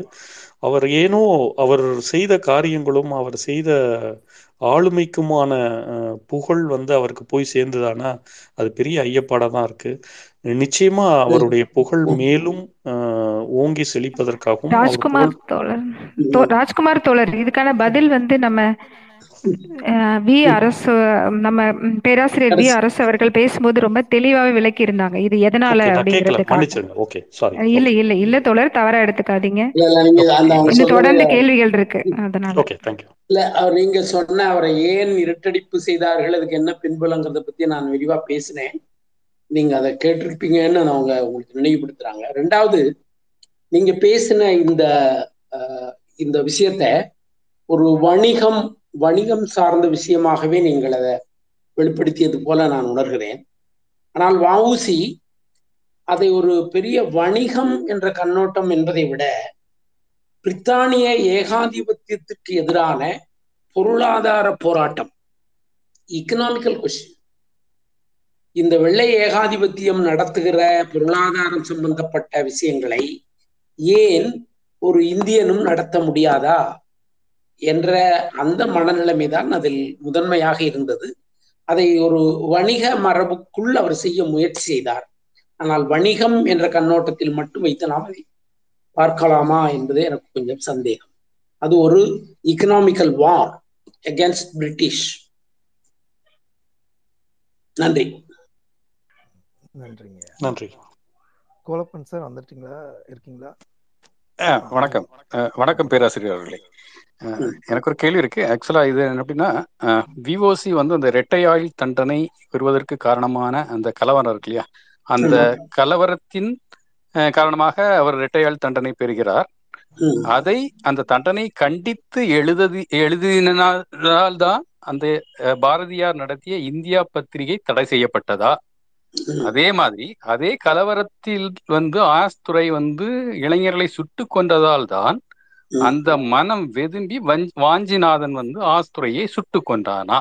இதற்கு பின்பலம் அந்த கலவரம் அந்த காரணமாக இருந்ததா? உங்கள் மூலம் தெளிவு பெற விரும்புகிறேன். நன்றி. இதுல நீங்க ரெண்டு செய்தியை கொண்டு வரீங்க. முதல்ல கொண்டு வந்த அந்த விஷயம் வந்து ஏன் வெள்ளை ஏகாதிபத்தியம் வந்து இவரை வெளியில விடக்கூடாது உள்ளுக்கு தூக்கி போடணும்னு நினைச்சதுக்கு மிக முக்கியமான போராட்டம் முக்கியமான விஷயம். அன்றைக்கு அவரை அவர் வந்து அஹ், நடத்தின ஒரு பொது கூட்டத்துக்கு திரண்டு வந்த மக்கள் கூட்டம். அவர் அவர் வந்து இப்படி இப்படியான மக்கள் சக்தியாக இருக்கிறாரே என்பதை கண்டு அவர்கள் பயந்து போனார் அத வந்து அந்த ஜட்ஜ்மெண்ட்ல அந்த அவரை பத்திய ஜட்ஜ்மெண்ட் இருக்கிறதுல அந்த நீதிபதி எழுதியிருக்கிறான். இந்த இந்த நபரை நாம் அனுமதித்தோம் என்று சொன்னால் நாம் மிகச் சீக்கிரத்தில் இந்த நாட்டை விட்டே ஓடி போக வேண்டியிருக்கும் என்பதை நாம் புரிந்து கொள்ள வேண்டும் என்று அந்த ஜட்ஜ் எழுதலாம். அது அது ஒண்ணு. ரெண்டாவது வந்து அவரை சிறைப்படுத்தின மறுநாள் தூத்துக்குடி திருநெல்வேலி இரண்டு ஊர்களிலும் ஆயிரக்கணக்கில் லட்சக்கணக்கில் மக்கள் கூடி அந்த அந்த அந்த தங்களுடைய எதிர்ப்பை வெளிப்படுத்தினார் அதுதான் திருநெல்வேலி கழகம் என்று சொல்கிறார். இவ்வளவு பெரிய ஆதரவு அவருக்கு இருக்கிறது என்பது தான் அந்த ஏகாதிபத்தியத்திற்கு பயமாக இருந்தது. அந்த பயத்தினால்தான் அவருக்கு இரட்டை ஆயுள் தண்டனை எல்லாம் கொடுத்தார்கள் அப்படிங்கிறது உண்மை. ரெண்டாவது நீங்க இந்த ஆஷ் கொலை வழக்கு பத்தி அதுல வாஞ்சிநாதன் ஈடுபட்டதை பத்தி அண்மை காலங்கள்ல வாஞ்சிநாதன் பத்தி ரெண்டு கருத்துக்கள் வருகின்றன. அதாவது இந்த ஆஷ் அந்த அவன் வாஞ்சிநாதன் இருந்த அந்த பகுதிக்கு போகிற பொழுது இந்த ஒடுக்கப்பட்ட சாதியை சார்ந்த மக்கள் வேறு பலர் அவங்களெல்லாம் அந்த பகுதியை அழைச்சிட்டு போனான். அந்த ஒடுக்கப்பட்ட சாதிகளுக்கெல்லாம் ரொம்ப முக்கியத்துவம் கொடுத்தான். இந்த விஷயத்தை அங்கிருந்த அந்த அக்ரஹாரத்தில் இருந்த பெரியவர்கள் எல்லோரும் மிக கடுமையாக எதிர்த்தார்கள். அந்த அக்ரஹாரத்தை அவமதித்த ஆஷ் என்பதனால் தான் எரிச்சல் அடைந்து தீவிரமாக அந்த அவனை கொலை செய்வதற்கு அவர் முயற்சி பண்ணார் என்பது அண்மை காலத்தில் வருகிற ஒரு வருஷன் நிறைய எழுதியிருக்காங்க அதை பத்தி நிறைய விஷயங்கள். அவருடன் இவனோட வாஞ்சிநாதன்கிட்ட இருந்த ஒரு பார்ப்பனிய சமூகம் சார்ந்த மனநிலைமை அதை இழிவுபடுத்திய வெள்ளைக்காரன் அந்த வெள்ளைக்காரனை கொலை செய்வது என்ப ஒரு வருஷன் இன்னொரு வருஷம் உண்மையிலேயே இந்த ஆஷ் வந்து அந்த கலகத்துல திருநெல்வேலி கழகத்துல சுட்டு நிறைய பேர் செத்து போனாங்க. மிக கொடுமையை நடத்தினான். அவன் தான் எல்லாத்துக்கும் மூலமா இருந்தான். அதனால அவனை கொலை செய்யணும் அப்படின்னு நினைச்சு ஆஷ் வந்து வாஞ்சி கொன்னான் அப்படின்னு சொல்ற ரெண்டு வருஷன். இதுல இந்த பழைய வருஷன் தான் இவ்வளவு காலம் இருந்தது. இப்ப அண்மை காலங்கள்ல இந்த புது வருஷனையும் சொல்றாங்க. இதை நாம அந்த அதுல இருக்க தரவுகள் ஆதாரங்கள் இவற்றை அடிப்படையாக படித்து புரிந்து கொண்டுதான் நம்ம ஒரு முடிவுக்கு வரணும். ஏன்னா இந்த சாதிய ஆதிக்கம் சாதியம் சம்பந்தப்பட்ட மனநிலைமைங்கிறதெல்லாம் இருக்கத்தானே செய்யுது. அப்ப அந்த அக்ரஹாரத்து பையனுக்கு அந்த கோபம் வந்திருக்குமோ என்பது போலவும் சிலர் நினைக்கிறார்கள். நம்முடைய ஆராய்ச்சியாளர் ஆ சிவசுப்பிரமணியம் அவருடைய ஆய்வுகளில் இந்த மாதிரி விஷயங்கள் எல்லாம் நிறைய கொண்டு வருகிறார். நீங்கள் வாசிக்கலாம். இந்திய இந்தியா பத்திரிகை தடை செய்யப்பட்டது. ஓ இந்தியா வந்து ஆயிரத்தி தொள்ளாயிரத்தி அஞ்சுல இருந்து எட்டு வரை வந்தது. அப்போ இந்த வவுசிஐ சிவா இவர்கள் எல்லாம் அவங்க சிறைப்படுத்தின பொழுது அடுத்து யார அவங்களுடைய அவங்களுடைய நோக்கமாக இருந்தது யாரை பிடிக்கிறது அப்படிங்கிற நோக்கமாக இருந்தபோது அது பாரதி அவங்களுடைய கண்ணோட்டத்தில் வந்தார். ஏன்னா பாரதி வந்து வவுசியோடு மிக நெருக்கமான உறவு கொண்டு வாழ்ந்தவர்கள். மாமா என்று உறவு முறை சொல்லிதான் பாரதி வவுசியை அழைக்கிற மரபில் வாழ்ந்தவர் அந்த வவுசியை அவர்கள் கைது செய்யப்பட்ட பொழுது அவன் எழுதிய அந்த கட்டுரைகளாக இருக்கட்டும் கவிதைகளாக இருக்கட்டும் இவைகளெல்லாம் மிகுந்த உணர்ச்சிகரம் சார்ந்தவை. அப்போ தன்னையும் சிறைப்படுத்தி விடுவார்கள் என்ற ஒரு புரிதல் வந்தவுடன் அவன் வந்து பிரெஞ்சு கவர்மெண்ட் இருக்கிற பாண்டிச்சேரிக்கு அவன் வந்து அங்க போறான். அப்போ யதார்த்தமாகவே பத்திரிகையை இங்கிருந்து நடத்த முடியாத ஒரு சூழ்நிலை உருவாகி விடுகிறது. இங்க இருந்தால் நிச்சயமாக பிடிப்பார்கள் சொல்லி அவங்க பாண்டிச்சேரியில போய் இந்த பத்திரிகையை திருப்பி நடத்தினான் பாரதி அதுக்கு அந்த அவங்க பின்புலமாக ஒரு ஒரு உதவியான நடைமுறை தந்திரமாகத்தான் இந்த பத்திரிகை நின்று போனது என்பது உண்மை. அது வந்திருந்தால் நிச்சயமாக பிரித்தானியர்கள் அனுமதித்திருக்க மாட்டார் அதான் எதார்த்தம் அப்படி என்றால் அது தடை செய்யப்படவில்லை நிறுத்தப்பட்டது அப்படிங்களா? தடைன்னா என்ன? அவன் எல்லாரையும் பிடிச்சி உள்ளுக்கு போட்டுருவாங்கிற பயம் வர்ற பொழுது வேற என்ன பண்ண முடியும்? தப்பிக்கிறதான வழி. தப்பிச்சார். பாரதி தப்பிச்சு அந்த அந்த ஊருக்கு போய் அந்த பத்திரிகையை திருப்பி நடத்தினார். தடை தடைங்கிறது இவன் என்ன தடை போடுறது? அங்க ஒன்றும் செய்ய முடியாது இல்ல இங்கதானே அவ செய்ய முடியாது. அந்த மாதிரி நீங்க சொல்ற மாதிரி அதுக்கு தடை போட்டாங்க அப்படி இப்படிங்கிற மாதிரியான தகவல்கள் என்பதை விட இந்த அவரை அவரை வந்து அரெஸ்ட் பண்றதுக்கான எல்லா வர வாய்ப்புகளும் உருவாகி வந்த சூழலில் பாரதி அதிலிருந்து தந்திரமாக தப்பிச்சு போய் அங்கிருந்து நடத்தினார். வரலாறு. நன்றிங்க. நன்றி அடுத்ததாக ஜெய்பீம் உங்களது கேள்விகளை நன்றி தோழர். என்னோட கருத்தை பதிவு செய்யறதுக்கு வாய்ப்பு கொடுத்ததுக்கு நன்றி. நான் ஒரு சின்ன நிகழ்வை மட்டும் பகிர்ந்து கொள்ள விரும்புறேன். வவுசி ஐயா வந்து சமூக நீதியில எந்த அளவுக்கு இருந்தாரு அப்படிங்கிறது. வவுசி ஐயா வந்து தாழ்த்தப்பட்ட சிறுவன் ஒருவனை வந்து தன்னோட வீட்டுல வச்சு சாப்பாடு போட்டு வளர்த்திட்டு இருந்தாரு. அதுல பார்த்தோம் அப்படின்னா ஆஹ் அந்த அவரு சார்ந்த சமூகமே வந்து அவ- இந்த நிகழ்வுக்கு வந்துட்டு ரொம்ப எதிர்ப்பு தெரிவித்து சாதி கஷ்டம் அப்படிங்கிற ஒரு ஆஹ் விலக்கி வைக்கிறதுன்னு சொல்லுவாங்க. அந்த மாதிரி ஒரு முடிவு எடுத்திருந்தாங்க. இது இது வந்து தன்னோட மனைவி மீனாட்சி அம்மையை கூட பகிர்ந்துக்கிறாரு. இந்த மாதிரி எல்லாம் நம்மளை ஒதுக்கி வைக்கிறதுக்கு முடிவு செஞ்சிருக்காங்க அப்படிங்கும்போது அப்போ அவங்க அவர் மனைவி என்ன சொல்றாங்கன்னா இது வரைக்கும் அந்த சிறுவனுக்கு வந்து நான் தட்டுல உணவு மட்டும்தான் கொடுத்து வந்துட்டு இருந்தேன். ஆனா இதுக்கப்புறம் அவனை என்னோட மடியில உட்கார வச்சு அவனுக்கு நானே ஊட்டி விட போறேன் அப்படின்னு சொல்லியிருந்தாங்க. ஸோ அந்த சமூக நீதியின் சார்ந்து அவரு அவரும் அவரோட மனைவியும் தான் சார்ந்த சமூகத்தை எதிர்த்து செயல்பட்ட ஒரு நிகழ்வு வந்து என்ன ரொம்ப நெகிழ செஞ்சது. இப்ப நான் சொன்ன கருத்து வந்துட்டு வாவுசி அரசியல் சிந்தனைகள் அப்படிங்கிற புத்தகத்துல அனிதா கு கிருஷ்ணசாமி அப்படிங்கிற ஆத்தர் எழுதினது. ரொம்ப நன்றி. ஆமா இருக்கு உண்மைதான். நன்றி சகஜானந்தர்னு சொல்லி பின்னாடி ஒரு ஒடுக்கப்பட்ட சமூகத்தை சார்ந்த ஒரு ஒருவருக்கு அவர் ரொம்ப ஆதரவு கொடுத்தார் வாவுசி அவருக்கு ஜாதிய பற்றுங்கிறதெல்லாம் ஒண்ணும் கிடையாது. ஜாதியை பற்றிய விமர்சனங்கள் நிறைய எழுதியிருக்காரு. அடுத்ததாக மகேஷ் தோழர் நீங்க பேசுங்க. அஹ் விகடன்ல வந்து வவுசியை பத்தி எழுதும்போது அவர் ஒரு குறிப்பிட்ட சமூகத்தினோட உணவை சாப்பிட மறுத்ததா ஒரு நோட் பண்ணியிருந்தாங்க. ஜெயில் ஜெயில் தகவல் நீங்க சொல்ற தகவல் என்னன்னா தோழர் அவர் சிறையில இருக்கிற பொழுது தனக்கு வந்து ஒரு ஆதிக்க சாதியை சேர்ந்தவர்கள் செய்து கொடுக்கிற உணவை தான் சாப்பிடுவேன். சாதாரண ஒடுக்கப்பட்டவர்கள் கீழே இருக்கிறவங்க செஞ்சு போட்டா சாப்பிட மாட்டேன் அப்படிங்கிற மாதிரி அவருடைய சுயசரிதையில அவர் எழுதியிருக்காரு. ஆனா அது என்ன அர்த்தம்னா அந்த ஜெயிலுக்குள்ள அவர் நடத்தின போராட்டம். ஜெயிலுக்குள்ள என்ன விஷயம்னா ஜெயில் கைதி தனக்கு என்ன வேணும்னு கேட்கிறாங்களோ அது அது செஞ்சு கொடுக்கணும். நான் ஒரு சைவ உணவு உண்ணக்கூடியவராகிய அவர் அந்த சைவ பாரம்பரிய மரபுல அந்த உணவை தயாரிச்சு கொடுக்கக்கூடிய ஒருத்தன் செய்யாமல் வேணுமென்னே அவருக்கு வந்து அசைவ உணவு தயாரிக்கிறவரை பத்தி செஞ்சு கொடுக்குறாங்க. அப்ப அவர் வந்து ஒரு போராட்டமாக வெளிப்படுத்துறார்.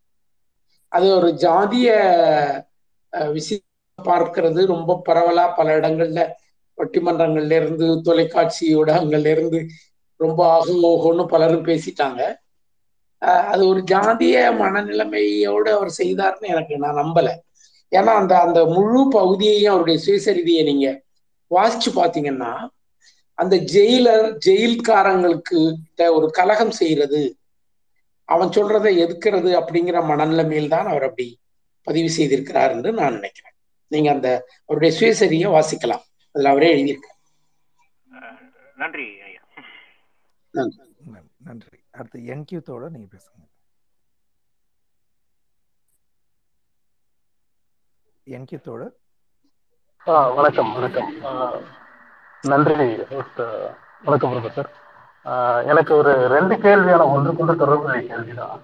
ஆ, இப்போ சவுத் ஆப்பிரிக்காவில் ஒரு ஃபண்டு கலெக்ட் பண்ணதாகவும் அது வந்து மகாத்மா காந்தி மூலியமா இவருக்கு கரெக்டாக வந்து சேராத மாதிரியும் ஒரு ஒரு செய்தி இருக்கு. அந்த செய்தியோட உண்மைத்தன்மையும் இவர் இரண்டாவது முறையா காங்கிரஸ்ல சேர்ந்து அப்போ காந்தி அவர் தலைமையா ஏத்துக்கிட்டது ஏத்துக்கிட்ட போது அவரோட மனநிலை அவரோட உறவு எப்படி இருந்துச்சு காந்தியோட? புரியல. கடைசி என்ன சொன்னீங்க? இல்ல இரண்டாவது முறையா அவர் காந்தி அவர் காங்கிரஸ் காங்கிரஸ்ல இணைகிறாரு இல்லைங்களா? ஆயிரத்தி தொள்ளாயிரத்தி இருபத்தி ஏழுல இறையிறாரு அப்ப இணைந்த பிறகு அவர் காந்தியை வந்து தலைமையை ஏத்துக்கிறாரு. அப்ப அவரோட அவரோட உறவு எப்படி இருந்தது காந்தியோட? காந்தி காந்தியினுடைய கோட்பாடுகளை அவர் ஏற்றுக்கொண்டவராக இல்லை. ஆனால் பிற்காலங்கள்ல காந்தியை பற்றிய விமர்சனங்களை தவிர்த்தார். முன்னாடி எல்லாம் வந்து காந்தி பற்றி கடுமையான விமர்சனங்கள் எல்லாம் பண்ணியிருக்காரு. ஒத்துழையாமை இயக்கத்தை எல்லாம் கடுமையா விமர்சனம் பண்ணியிருக்கிறாரு அவர். அந்த ஆனால் பின்னாடி இருபத்தி ஆறு இருபத்தி ஏழு இந்த கடைசி நாலஞ்சு ஆண்டுகளில் காந்தியை பற்றி அவர் வந்து பெரிதா ஒன்றும் நிக எதிர்நிலை விமர்சனங்களை பண்ணல. அப்ப அது காந்தியை ஏத்துக்கிட்டார் அப்படின்னு நாம முடிவெடுத்துக்கிறதா? அல்லது அவருடைய மனநிலைமையாக அதை புரிஞ்சுக்கிறதாங்கிறதெல்லாம் சிக்கல். அந்த சவுத் ஆப்பிரிக்கால இருந்து ஒரு ஃபண்டு கலெக்ட் பண்ணி அது வந்து இவருக்கு சரியா அவருடைய வஉசிக்கு கொடுக்க சொல்லி காந்தியிடம் அங்க இருந்த அஹ், பலர் ஒரு தொகையை பண்ணி கொடுத்தாங்க. அதை வந்து காந்தி வந்து உடனே கொடுக்கல. ஒரு ரெண்டு ஆண்டாச்சு மூணு ஆண்டாச்சு அப்புறமா அவங்க அங்க இருக்கிறவங்க வவுசிட்ட கேட்க வவுசி காந்திக்கு கடிதம் எழுதுறாரு இது மாதிரி நீங்க அந்த தொகையை கொடுக்கலன்னு. நேரா ஆஹ், இதுக்கு போறாரு. அங்க போய் பார்த்து அந்த விஷயத்த கேட்கிறாரு. அப்ப காந்தி மறந்து போயிடுச்சு. கொடுத்துடலாம் அப்படிங்கிற மாதிரி சொல்றாரு. அது ஒரு காந்தி மீதான ஒரு விமர்சனமாகவே எல்லோரும் கருதி கொண்டிருக்காங்க. இப்போ அண்மையில அப்படியெல்லாம் இல்லை அது முன்னாடியே அது கொடுத்துட்டாங்க. அது இப்படி ஒரு கதை மாதிரி வந்துருச்சு. காந்தி கணக்கு அப்படின்னு ஒரு பெரிய அது ஒரு பொன்மொழியாவே வந்துருச்சு அப்படின்னு அண்மை காலத்துல சில ஆய்வுகள் எல்லாம் முன்னெடுத்து சொல்றாங்க. அதுலயும் நிறைய எதிர்நிலை கருத்துக்கள் இருக்கு. நன்றி. அடுத்ததாக வெங்கடேஷ் தோழர். வெங்கடேஷ் இருக்கீங்களா?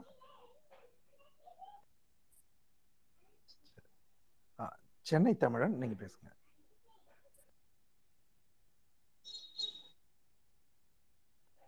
சென்னை தமிழன். சென்னை தமிழன். புரியல சார். இல்ல சென்னை தமிழன் ஒருத்தர் இருக்காரு. அவர் அவரை பேச சொல்றேன். இல்ல ரெண்டு பேருமே அன்மியூட் பண்ணல. சரி வேற எதுவும் கேள்விகள் எதுவும்?